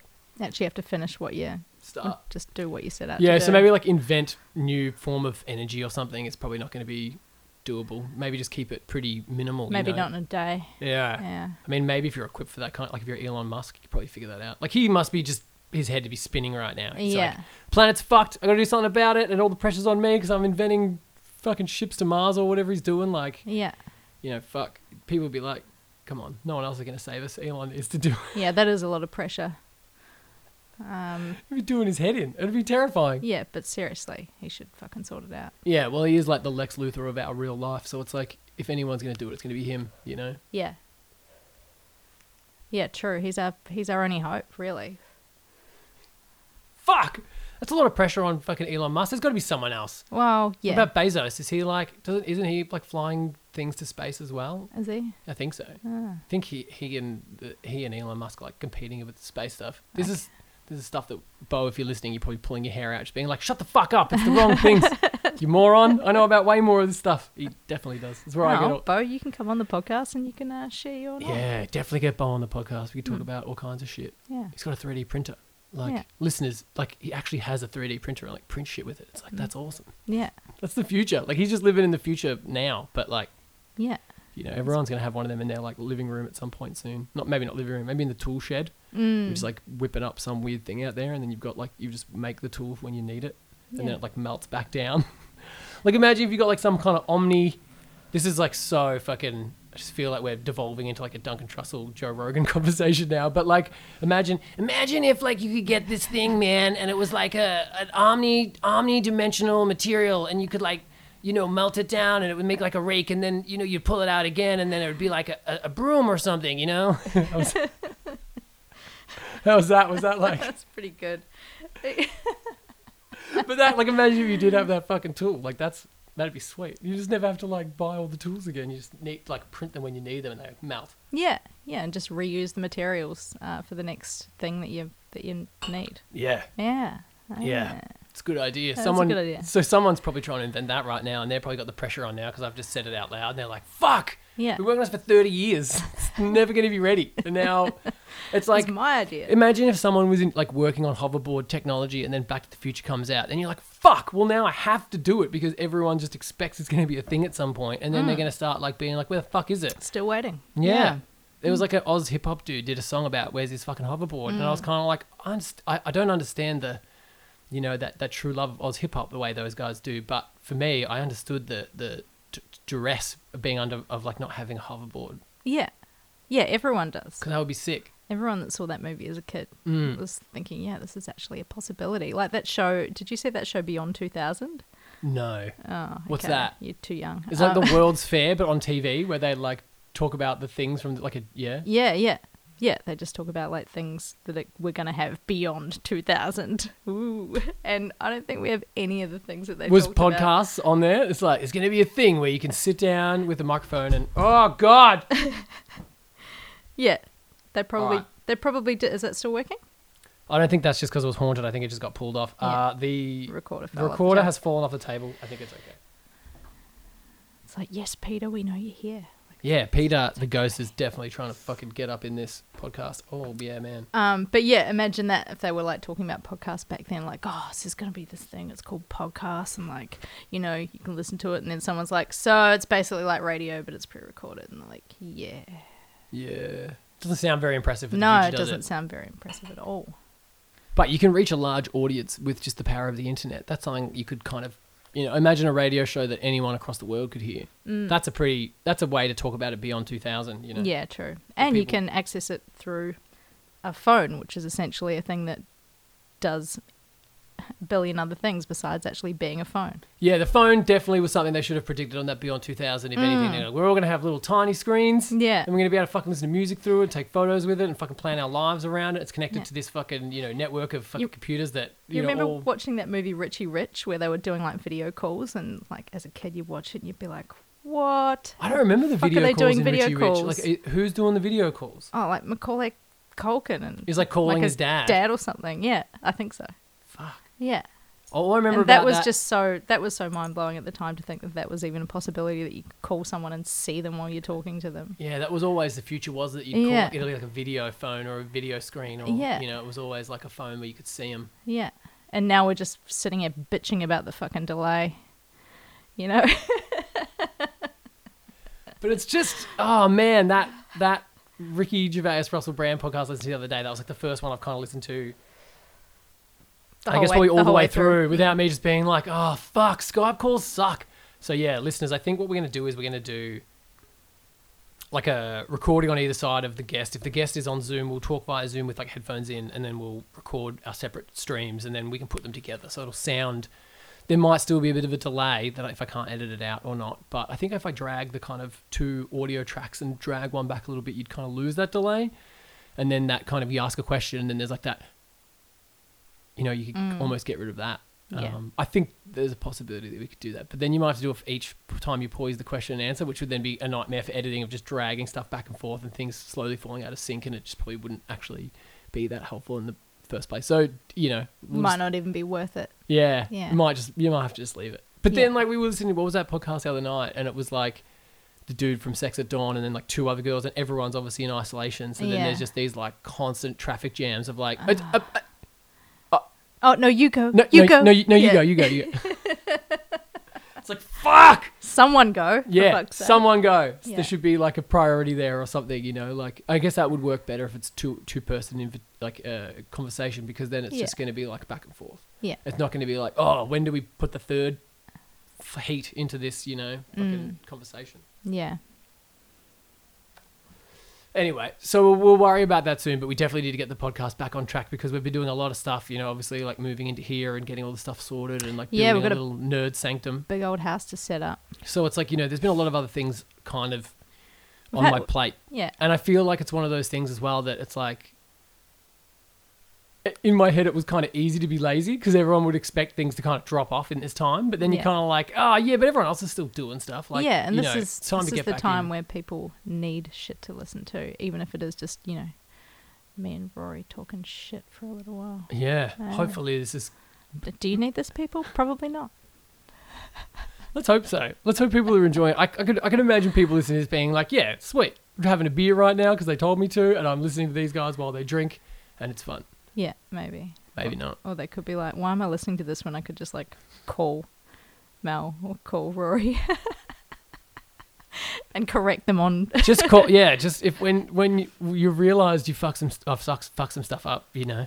Like when Tim Anderson messaged me when I didn't know who the bass player of Rage Against the Machine was. And I'm sorry, I still don't. I think his name was also Tim, which is why he messaged me. And I was like, that's funny. Maybe you just remember that because he's a bass player also named Tim, so he would remember that. But I just thought that was hilarious. And he was like, yeah, that's the fucking guy's name. And I'm like I'd completely forgotten about that I'd mentioned it. And then when he messaged me, I was like, yeah, fuck, I leave a lot of open threads on this show. I mean, who knows? Yeah, who knows the drummer's name? What's the fucking drummer's name from Rage? No idea. All right, listeners, new challenge.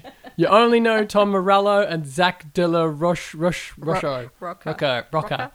Whatever. You know, but what's the drummer's name now? You don't get to Google it either. You got to figure it out. Yeah, I don't know. Someone would definitely know that guy. He must have been an icon for someone growing up drumming, listening to Rage Against the Machine. No one knows. No one knows his name. You know that band, The Fever 333? Have you heard those guys? They are like a Rage Against the Machine band, but now, like they're like kids that obviously grew up loving that shit and they've just done it again. Mm. And it's like, that drummer would know the fucking drummer's name from Rage Against the Machine for sure. Yeah. That was a bit of a tongue twister. Yeah, like he'd fucking know, because that band, you hear it and you're like, this is just Rage Against the Machine again, but it's been so long that it's like, yeah, you're right. The kids at Riot Fest wouldn't know. Well, they would, but like as in it's a thing for them to like go. I guess it's like they're like Steel Panther, you know? It's like, oh yeah, I could just see this thing, and they're like younger dudes doing this thing that I remember. It's like a total like nostalgia trip. Yeah, know? Yeah. Look, Steel Panther. I mean, you know, how many times do we need to go down that nostalgia trip?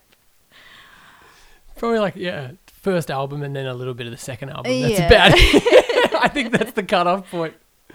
Yeah. Anyone, we went and saw, I think the second time we saw Steel Panther was like, oh shit, like we've made an error. When we went to like, it was supposed to be somewhere and then it got bumped up to like Festival Hall. And then we went to Festival Hall and it was full of fucking Triple M dudes wearing like fake wigs and wearing like zebra stripe pants, kind of like, hey, look at me boys, I'm fucking 80s. Eh. Yeah. And it's just like, oh fuck, what have we done? Like, yeah. Yeah. But then pretty sure that was the gig where Matt threw his hat up on stage. And then I think Michael Starr was wearing it for a while. And then he gave it to like one of the strippers. He inevitably walked out on stage and then she walked off with the hat and Matt never got the hat back. God damn it. Man, the first time I saw Steel Panther was at the Key Club on the Sunset Strip in LA in 2009. And it was before they'd came out here. And I think... Had they done an album yet? Or were they still just doing like Van Halen covers and stuff? I don't think they had, because I think I heard of them because my brother was like, oh, you're going to LA, you should go see... You should go see, what do they used to be called? Like Metal School. They were called Metal School. And he's like, you should go see this band. They like play every Monday night in LA and they do like, you know, glam covers and they're like this, you know, sort of joke, whatever band. And yeah. So yeah. It's like going to see like a comedy show in a way. Like it exactly. It was exactly like that. I think Rach like teased my hair and stuff. It was pretty sick. Anyway, and it's always a good excuse to dress a little 80s for sure. Like I'm not denying that. Oh, like, so it was a great excuse, but yeah, there was just like so many like really like hot 80s babes like there, and there was like these twins, these blonde twins, and they just fucking destroyed everyone. Like they, and by destroyed I don't mean like played really well. I mean like just roasted all these women in the crowd. And I remember at some point, like Rach just looked at me going, whoa, like that was too far. Like they'd say shit like, oh, we want to try and get that chick backstage. Oh, tell her dad that she's never met. It's like waiting for her to meet her.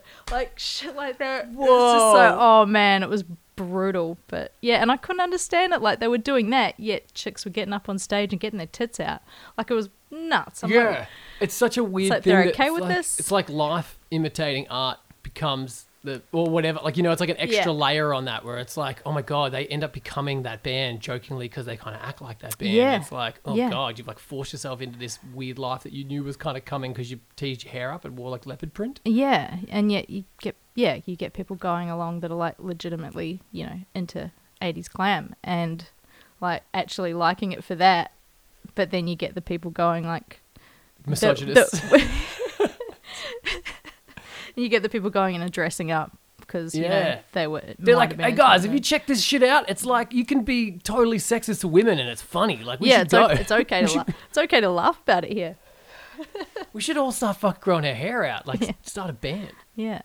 Yeah, wild times. Anyway, Steel Panther. Never need to see them again in my life.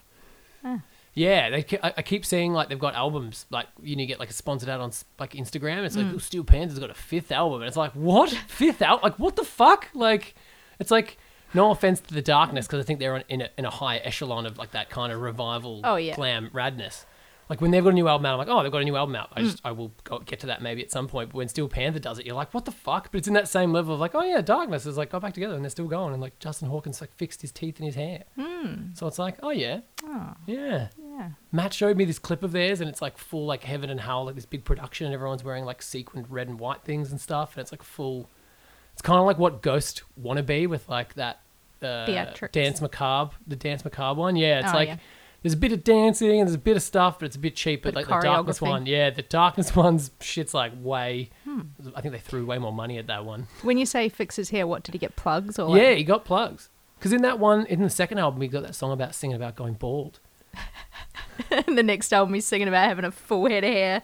He had like short hair for a while. I think like when the band broke up after that second album, I think he had short hair for a while and did like Eurovision with that chick, and then he had a side band called Hot Leg for a little while. Oh, Hot Leg, that was really good. Yeah, I played that. There was a song on that album called Cocktails, and I played that on my radio show years ago because I was like, this song rules. Cocktails. I think that was like the one good song from that album, I think, or it was the fucking definitely the most notable one. That was a sick song. Yeah. Cocktails. Sing it. Yeah, I can't. I need it. Oh. You sing it and then edit the bit out of me singing it. Yeah. It was like cocktails. Like, I couldn't have done that without it. I needed to have a quick beer to get myself ready for that. Brilliant. Yeah. Anyway, why the fuck are we talking about Steel Panther? Fucking let's get off Steel Panther. You saw him though. Yeah, everyone's seen him. Yeah, I think I saw him at the House of Blues. Not really anything to brag about. Yeah. House of Blues, they did it for a while. I think I saw them in LA there as well. Except I saw them before they were cool. Oh yeah, you definitely did. You saw them when people were still kind of calling them X Metal School. If people were looking at the poster and being like, "What the fuck band's this?" Yeah. X in brackets underneath Metal School. Oh yeah, right. Okay, cool. Yeah. How long do you reckon is the time you do that before you can't do it anymore when you change the name of your band and in the brackets it's like X something? Oof. Yeah. I don't know. I mean, yeah, I've had quite a few friends that have had bands and they've changed their name, and at first you're just like, don't do it. But then you just get used to it and it's fine. Or you get forced to change your name because your name sounds like Jihad. So, so you change it to something really shit, and then you realise how shit it is and that no one really cared about your band or your name, so apart from Kiwis, and then you change it back. Anyway.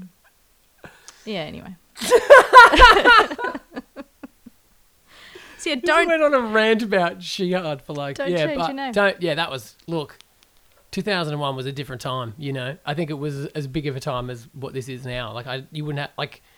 Corona beer is probably taking a big stock, although we've been drinking Coronas a lot. It's all we've been drinking. I'm getting kind of sick of it, but I'm still drinking it. Yeah, we're like gone full. This house might look like it's the Charmed house, but it feels like Fast and the Furious house because it's just, there's a lot of Corona going on. Yeah, we should be drinking out of like bronze goblets or something. Like we should be having, a drink should be a bit more regal. Like what about like a mulled wine in like a cup? Yeah. Yeah, like or mead. Yeah, Game of Thronesy in it. Some ale.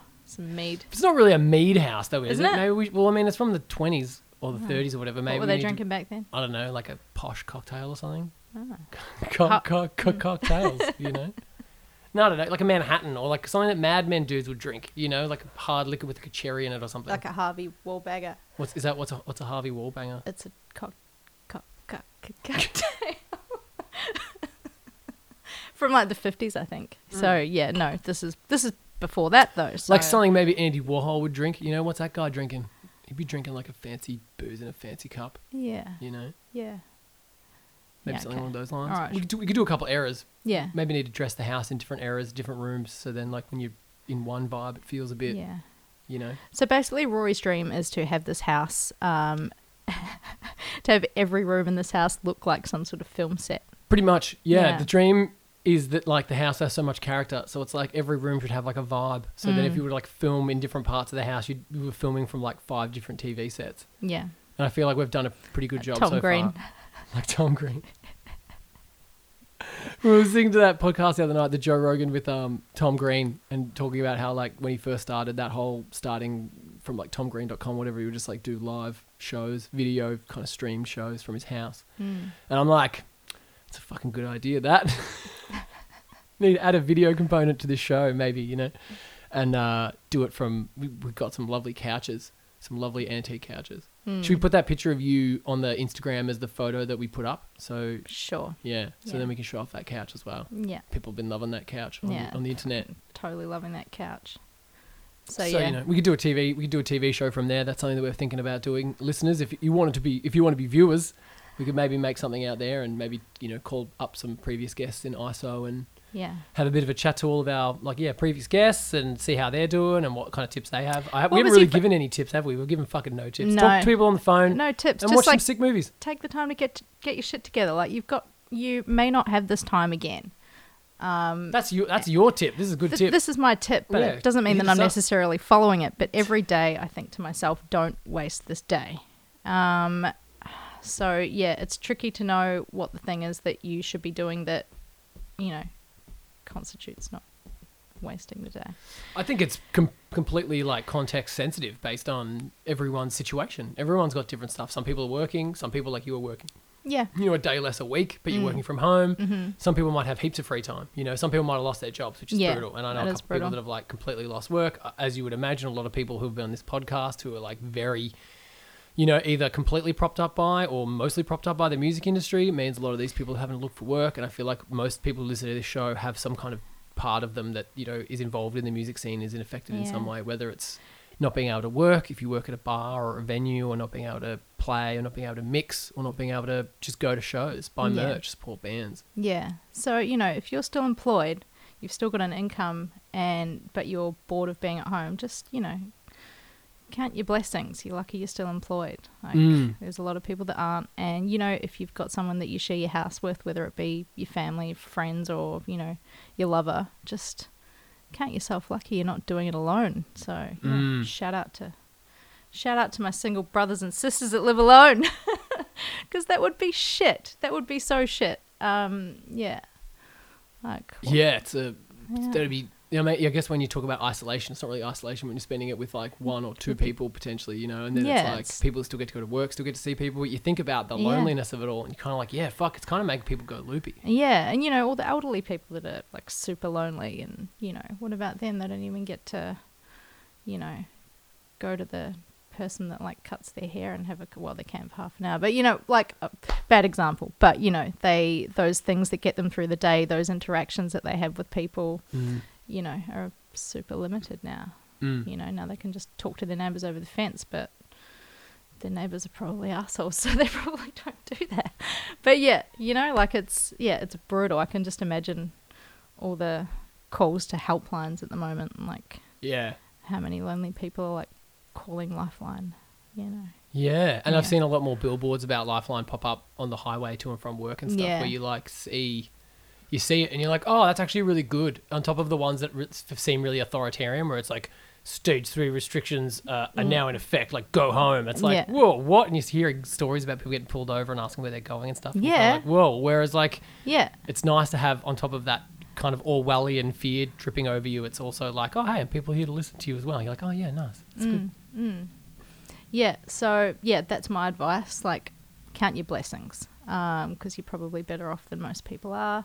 And yeah, maybe don't listen to or watch the news because that will probably make you depressed. I haven't read any corona related articles in a couple of weeks and look how much happier I am.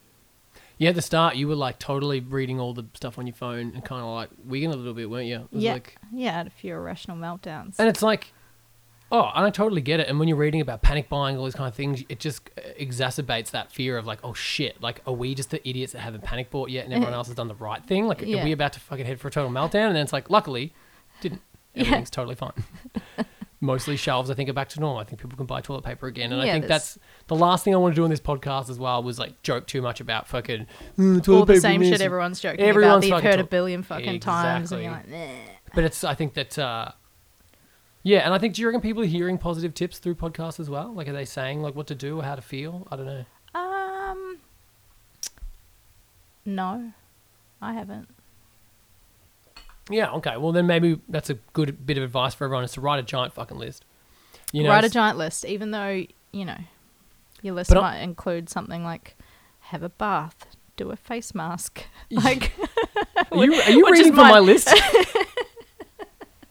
The top two things on mine. Yeah. Well, maybe like start researching a topic that you've always been interested in, and now you've got like, you know, hours to do it. Maybe just like watch every doco that you can on that subject and like read every thing on the internet you can find. My buddy Mark was saying he started learning Spanish, which I was like, that's pretty cool. You know, like learning a language in this time would be kind of fun. And then it might kind of spur you on to go on a holiday once this is all kind of over. You know, you could go somewhere and like use the language that you've learnt via Duolingo or whatever to like have a crack. That'd be kind of fun. Yeah.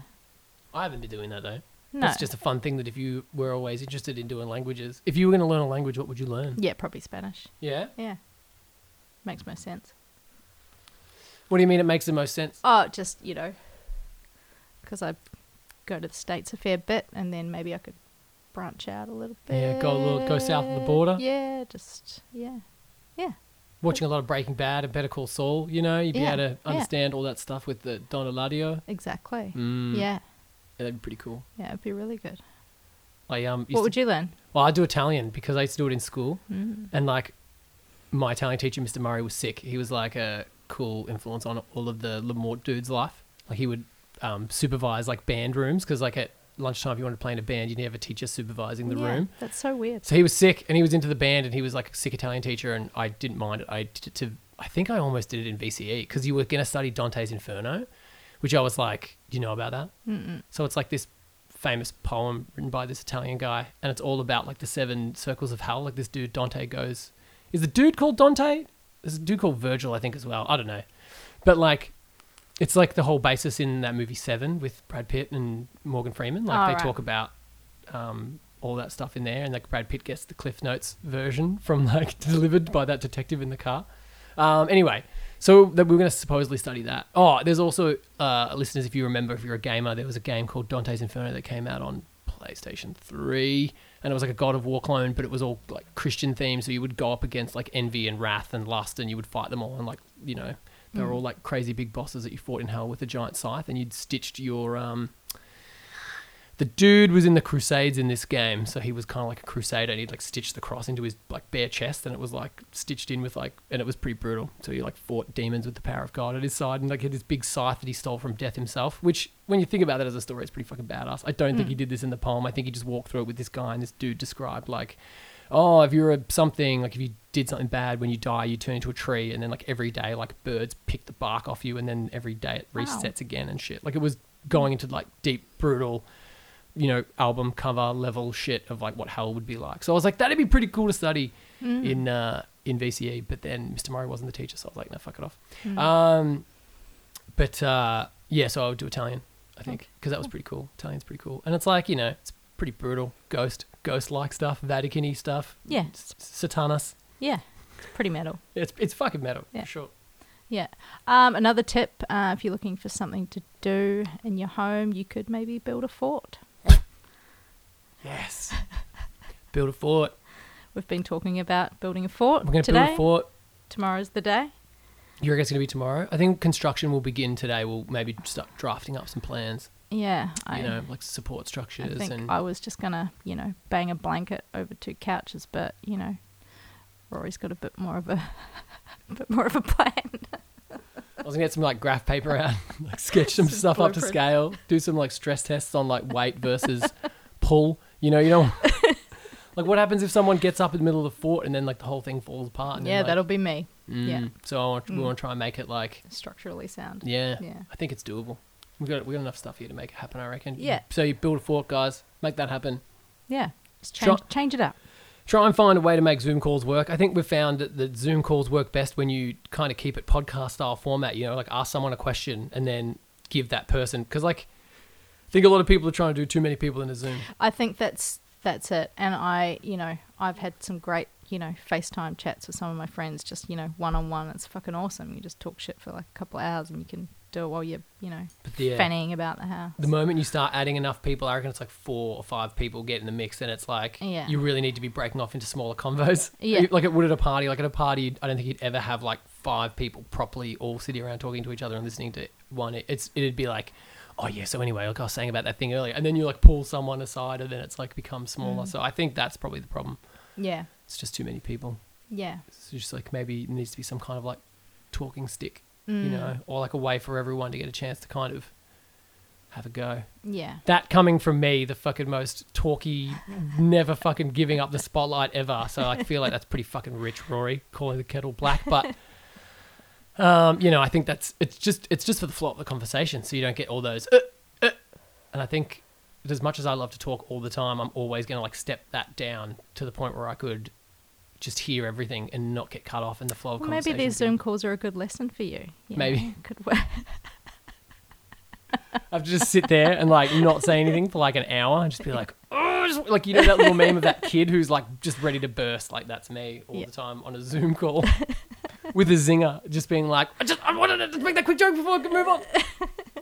Or the worst thing is when you do make the joke and there's a delay and no one hears it and you're like, God damn it, this is not like, It's really hard to be like quick-witted. You got to be quicker than the slow internet connection. Like you've got to. How do you beat that? You've had to have had the joke ready. Oh fuck! Do you want to do the lightning round questions? There's a couple in there we'll probably cull out because you'll just be confused by, like, the Transformers. Like, do you ever watch Transformers? No, I don't. We need to bring in like a wrestling question for you when it comes to that kind of thing. Yeah, I think. But I don't know what a Decepticon is, so I probably. Yeah. That's okay. We can fuck that one off. Yeah, we can ask the first question while I get it up. Who's your favourite wrestler? Bret the Hitman Hart. And tell us why, because I want you to go into a little bit of detail while I figure out this thing. He's the best there was, the best there is, and the best that always will be, or however the fuck that saying goes. Because he rules. He's a sick wrestler. He's got integrity, and he was a fucking babe back in the day, you know? There weren't that many lookers in the wrestling world, was there really not? Well, I mean, name a hot wrestling dude apart from fucking Shawn Michaels back in his day. Yeah, I was just about to say, what about Shawn Michaels? Yeah, no, back before that when he was in the tag team with Marty Jannetty, the Rockers, like he was a fucking babe. Like I thought they were both babes, and I had like a Rockers badge. So yeah, they were like the first wrestlers that I, you know, thought were fucking hot. And then Bret the Hitman Hart fucking strolls in with his like hair and his sunnies. Yeah, it's a babe. Anyway, next question. Analog or digital? Analog. Why? I don't know. Just feels better. You know? What time did you wake up today? Oh, this is listeners are gonna have some fucking wild thoughts here. She's like, fuck, I got up like 10 today, dude. Like, well, I did get out of bed at 10, but I woke up at like 6 because I'm like, fuck, I need to open the gate thing so the gas dudes can come and read the goddamn meter. Fucking gas ninjas to come in here. I couldn't sleep. Yeah, you never see them. I was just saying, you never see the dudes coming and reading the gas meter. Like, I don't think they even fucking come at all. I think they just make it up. I think it's conspiracy. Yeah, there's a conspiracy. We're getting overcharged in our gas. Probably bills are probably meant to be like $5.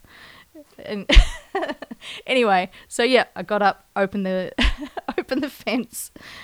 Then I could kind of sleep easy after that, but then I put Nurse Jackie on and I hit the snooze button for like 2 hours, which is fucking stupid on a day off. And then so you just put Nurse Jackie on to just kind of like, oh, if I fall asleep, I fall asleep. I don't give a fuck. Yeah, that's how I watch TV. Yeah, and then I ended up getting out of bed at 10 because you're like, righto, I'm on my way back. I'm like, oh fuck, I was wanted to do all these things before you got back and I didn't. What do you want to do? Oh, like I wanted to get my washing hung out. I wanted to clean my makeup brushes, which are strewn all over the floor. Just really pressing things that need to be done, like today. Really pressing things, yeah. What was the last thing you read? Oh, probably flicked through a New Dawn magazine. New Dawn magazine is this like conspiracy nut magazine that's like... Yeah. It's based out of Brunswick by this cute little old man that I once met at a Mind Body Spirit festival. That's how I first started buying the magazine. No shit, really? Yeah. So can you come on the podcast? We should get him on. Sure. Oh my god, that would be so good. You should totally get him. He would do it. That'd be amazing. Yeah. So it's a pretty wild magazine, but it's a bit of fun. Yeah. Mainly to do with like, you know. Like, you know, if you looked at it like a Just Shoot Me episode where like they have the formats always, it's like the magazine and all the subheadings on the front of the magazine are like sketches in the show. It'd be like those keywords are always out like chemtrails and like New World Order and like reptilian, like there's a bit of a David Icke vibe coming off that magazine, you know, that real like heavy conspiracy stuff. Yeah. But like not Alex Jones batshit stuff, like the stuff we've all seemed to accept like in the conspiracy culture of like, yeah, like zeitgeisty shit, you know? Yeah, there's a fair bit of, yeah, that too, but there is still a fair bit of batshit stuff, which is great. Anyway. Oh man, it's all batshit. Yeah. But like, oh, no. But like if it's true though, Mal, we're all fucked. But it's like, well, we know we're all fucked, so why not just you know, have an open mind. Oh, so you can say, "I told you so." Yeah, exactly. You can be like, "Man, I've been reading about this for years." Yeah. How much is David Icke saying? I've been saying this for years. He's always just like banging on. I've been saying that for years. It's like he's been saying all kinds of shit for years, man, and a whole bunch of it never came true. Like to Alex be Jones fair, a lot of it did come true. But anyway, right. Let's move on. What's your first memory? My first memory is being held down by my family while they had to pry out a piece of plastic out of my nostril. What? Yeah. What was the plastic? And how it was it was like the edge of, you know how you could get those plastic bow and arrow sets? Yeah. And it was my brother's, and I think the edge of it had snapped off, and I thought it looked like a tiny stool that you sat on because it had a round bit and like looked like it had kind of legs. Like a suction cup bit?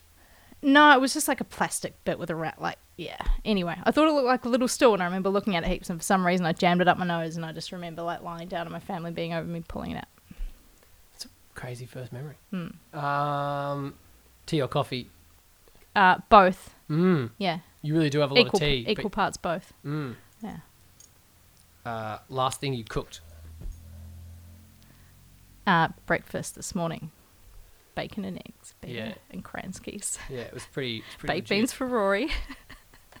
Yeah, baked beans aren't keto, so I just get to have the baked beans. That's right. If you were reborn, what would you like to be? I don't know, something that could fly. Yeah. Like a bird specifically? Yeah, like a pretty bird, like a fairy wren or something. Sweet. Yeah. What inspires you? Everyone and everything. Oh, that's very nice. Last record you played? Grails. Nice. Rumoured to be coming out here at the end of the year. Next year? Start of next year? Yeah, I don't know what they said, but yeah, that would be amazing. Yeah, very cool. Favourite piece of musical equipment? Just in general, or that I own? I think the question was always kind of ethereal, like you just pick your favourite instrument of all time kind of thing. Oh, man. Well, I mean, I should say drums, but really like, you know, the theremin. Fuck yeah. Yeah. Yeah. Do we know anyone that plays theremin? We might. Miles Brown. Come on the podcast. Maybe we could get him in isolation on the podcast. Last movie you saw? Was Midsummer the last one we watched, or we watched that doco about the Hole Drummer. Does that count as a movie? No, it's a doco. That's a doco? That doesn't count as a movie? I don't think so. We watched all of Afterlife Season 2. Yeah, that was sick. Yeah, it's great. Not a movie, though. No movie. No. Maybe it was Midsummer. Maybe it was. We watched that a couple of days ago. That was fucking wild. I'd been meaning to watch that for so long, and then finally I was like, tonight's night, we're putting it on, strap in, this shit's going to get fucking weird. And it was real weird, and I really enjoyed it. Yeah, it's really good. That was sweet. Who do you love?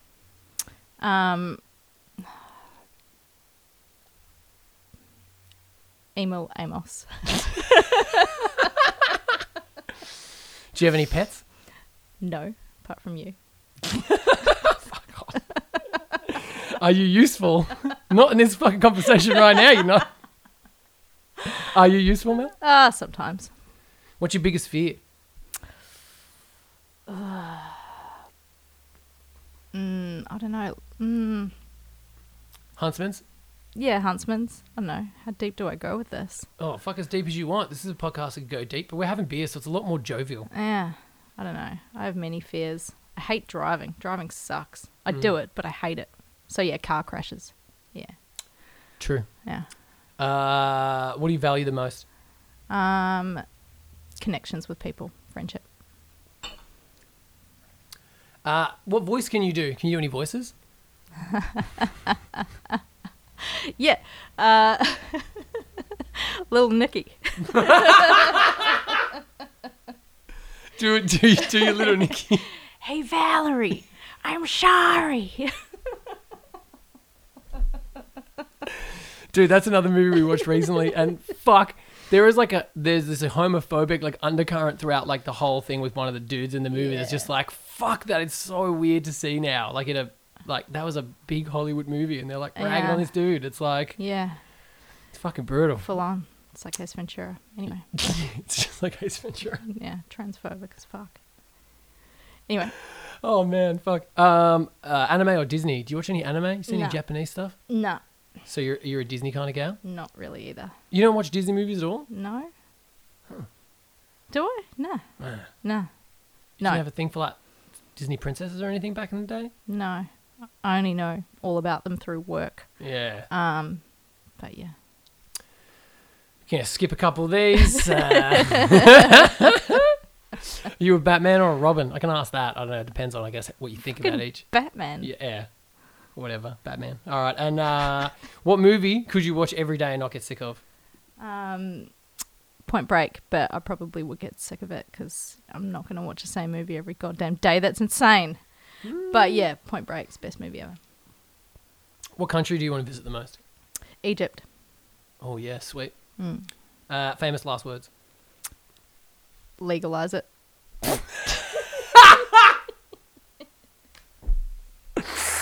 Oh my god, amazing. Put that on your tombstone.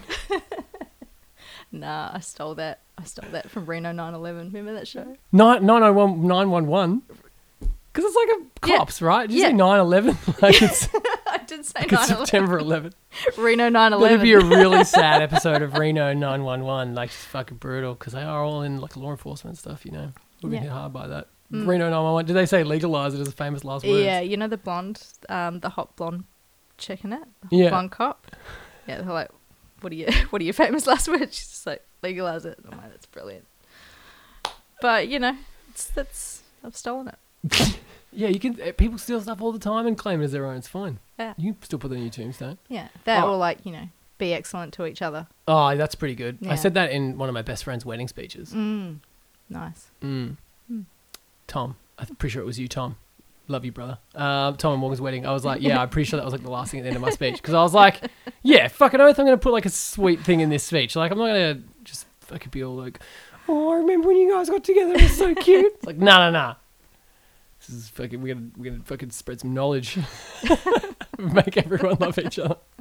And I'm like, I'm too young for it to be a Beatles quote, you know. Yeah. Like if we were a little bit older, like the dad in like a wedding speech can totally like quote a Beatles song for sure. But for me, it's just gonna be like, all right, wanker. You know? Yeah. What Beatles song would you quote? Rory's been listening to a lot of Beatles lately. I have. Yeah, which is great. It's really good to put on like, you know, like it just like even before all of this Corona stuff happened, it's really easy to put on like a family dinner event because it's like no one can complain at the table. No one ever can complain about it. Like yeah. It's really easy to just pop on and just people be like, oh, this is completely not offensive and great. Yeah. But yeah, fuck, I don't know what I would quote from them. I don't know. All you need is love. That's the obvious. But that's like fucking too done. I'd want to try and pull something a bit weird. It's too done, but there's not really anything better than that because it's like, that is... They totally nailed it. It's just like, fuck. Can't. Ask Elon Musk, like, love is the answer. Is that what he's saying that? Yeah, he said that on Rogan when he... Like, is that after he smoked that fucking fat doobie and got super stoned? Didn't even inhale it. He didn't even fucking inhale Clinton it. Clinton that shit. So ridiculous. But it is like stop plummet that fucking night. But he did say after that, he's like, love is the answer. Like, man, he's done all the calculations. Yeah. Yeah, he would know. He would know better than anyone. He's fucking thought about that for ages. He's broken that down on a molecular level. Mm. Well, it's a good way to end the podcast, I think, but we could probably do a post-ramble. Do you want to stick around for the post-ramble? Sure. Or do you want me to do that solo? I don't know. I'll chime in if necessary. All right, yeah, that sounds good. Yep. Maybe we can get a bit more comfortable. I can, like, we've been sitting upright this whole time and my back's, like, going a bit fucking sore. Going a bit sore? It's going. Yeah. We need a rejig. Maybe get a bit more comfortable for this post-ramble. Just going to pop off and do a bit of yoga in between and then we'll be right back. yeah, we'll burn some incense and we'll pull some more tarot cards and we'll, you know, just get in this fucking woo-woo zone. Read some more of that New Dawn magazine. We'll just fucking astral project our way back to the... Yeah, exactly, in the fort. And then we'll come back down here and we'll podcast via astral projection. Sounds good. Yeah, good times. All right.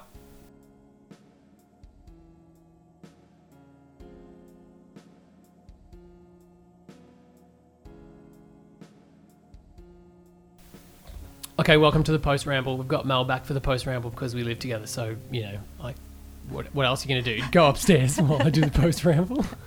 I mean, I could. You could? Yeah. It would feel weird if I was talking about you while you're in the house. I was like, yeah, it was a pretty good episode, actually. Just like sitting upstairs. Actually, it was a really terrible episode, and she's a fucking horrible guest. Now, so speaking of which, this episode has seen the light of day because, you know, Mel had to listen to it. And, like, Mel is a producer in the fact that she listens to every episode before it's out. That's like a can we talk about that? That you were like, yeah. So I would just send you like a rough cut of pretty much most of the episodes and you would be like, maybe cut out this bit or that's a bit shit or whatever. And it would just kind of like tighten up the show. And I always really appreciated that. When you're like a lone person doing a podcast and you just like edit it and you think, oh, maybe that bit was shit. Maybe I should cut it out. It's really nice to get a second pair of ears to be like, no, yeah, you're right. That's a shit idea.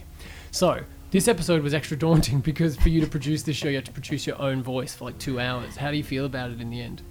Fine. You know, yeah, I hate the sound of my own voice, but, you know, it's pretty much just us rambling. There's a lot of, yeah, it's shit. I'm sorry that you all had to listen to it. I can't believe you're still listening to it. What the fuck is wrong with you? Find something better to do in isolation.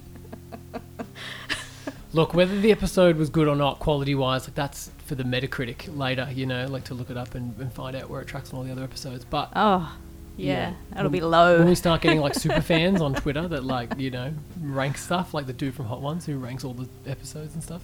Anyway, we're getting way off topic.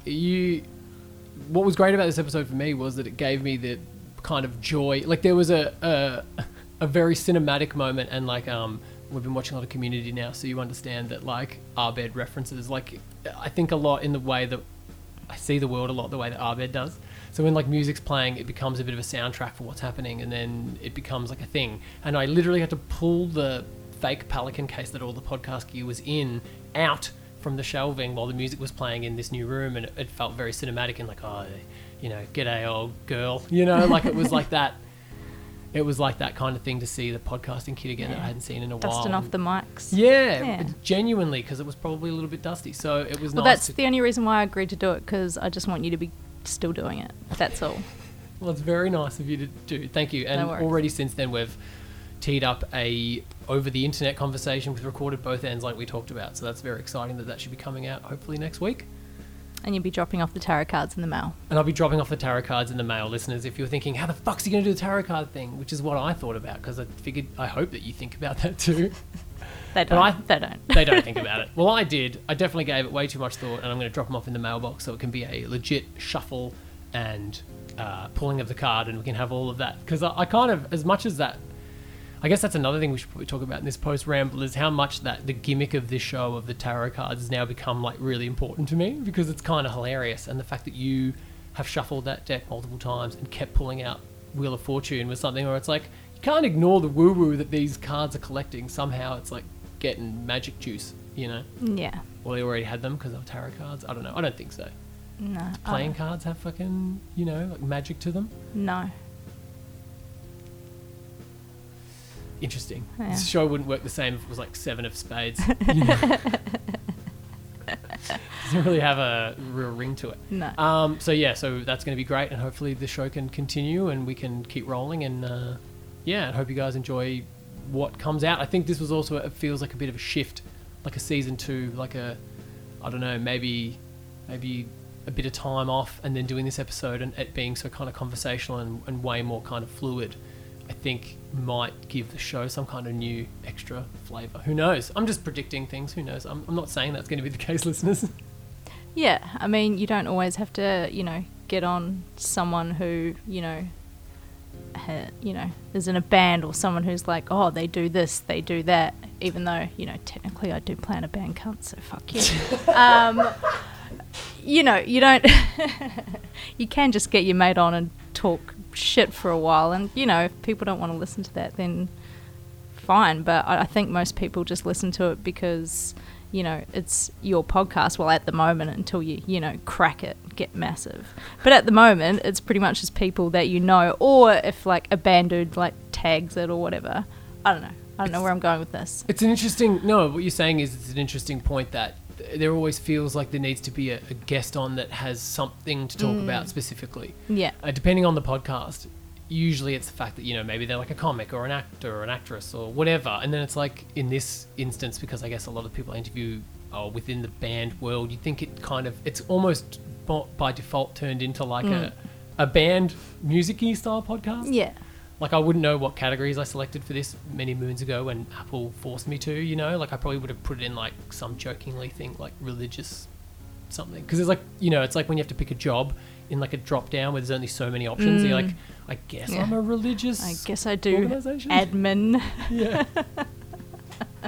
It's like that. So, like, I think probably now it feels like that, you know, by almost default, that thing should be, like, band/music/live music, whatever. But yeah, no, I think you're right. It doesn't have to be anything. And this will give us a good chance to kind of interview more people from different walks of life that will have something to talk about, most definitely, but maybe not necessarily within this kind of realm of music. Yeah, exactly. And you've got so many interesting friends that have a lot to say and are, you know, entertaining and funny. But yeah, they might not have just that thing that you're like, this person does that. I'm like, sorry, bro, you can't be on the podcast because, yeah, I'm a sweet band. Not in a fucking sweet metal band that's fucking getting around the scene at the moment. Just learn some sick riffs and come back to me and then I'll have you on. No, it's not like that at all. And I think that usually the kind of conversations that I have when I'm like kind of a bit fucked up at a bar somewhere, it's like, oh, this should be on the podcast. You should come on the podcast. Like that's like Rory's catchphrase. Like you should come on the podcast. You should come on the podcast. That's disgusting. Woozle wazzle? No, I think that, that's usually when I have enough courage to kind of be like, yo, come on my podcast. Because like it's really weird to cold call or cold message people. Like the amount of people I've messaged and like they just don't message back. Yeah. And you're just kind of like, ooh, harsh. Yeah. You know, it's so much easier to like ask someone to their face in person and they're probably not going to say no. They're probably going to be like, yeah, sounds good. And then if I sweat them enough, they may come on, you know. That's kind of where I'm at the moment. Yeah. But you're right. So there, anyway, hopefully there's a nice bit of an evolution to the show now that we're in this new space and, you know, a whole new world. And we'll see how it goes from here. But it's good to be back. It feels very good to be back. Yay.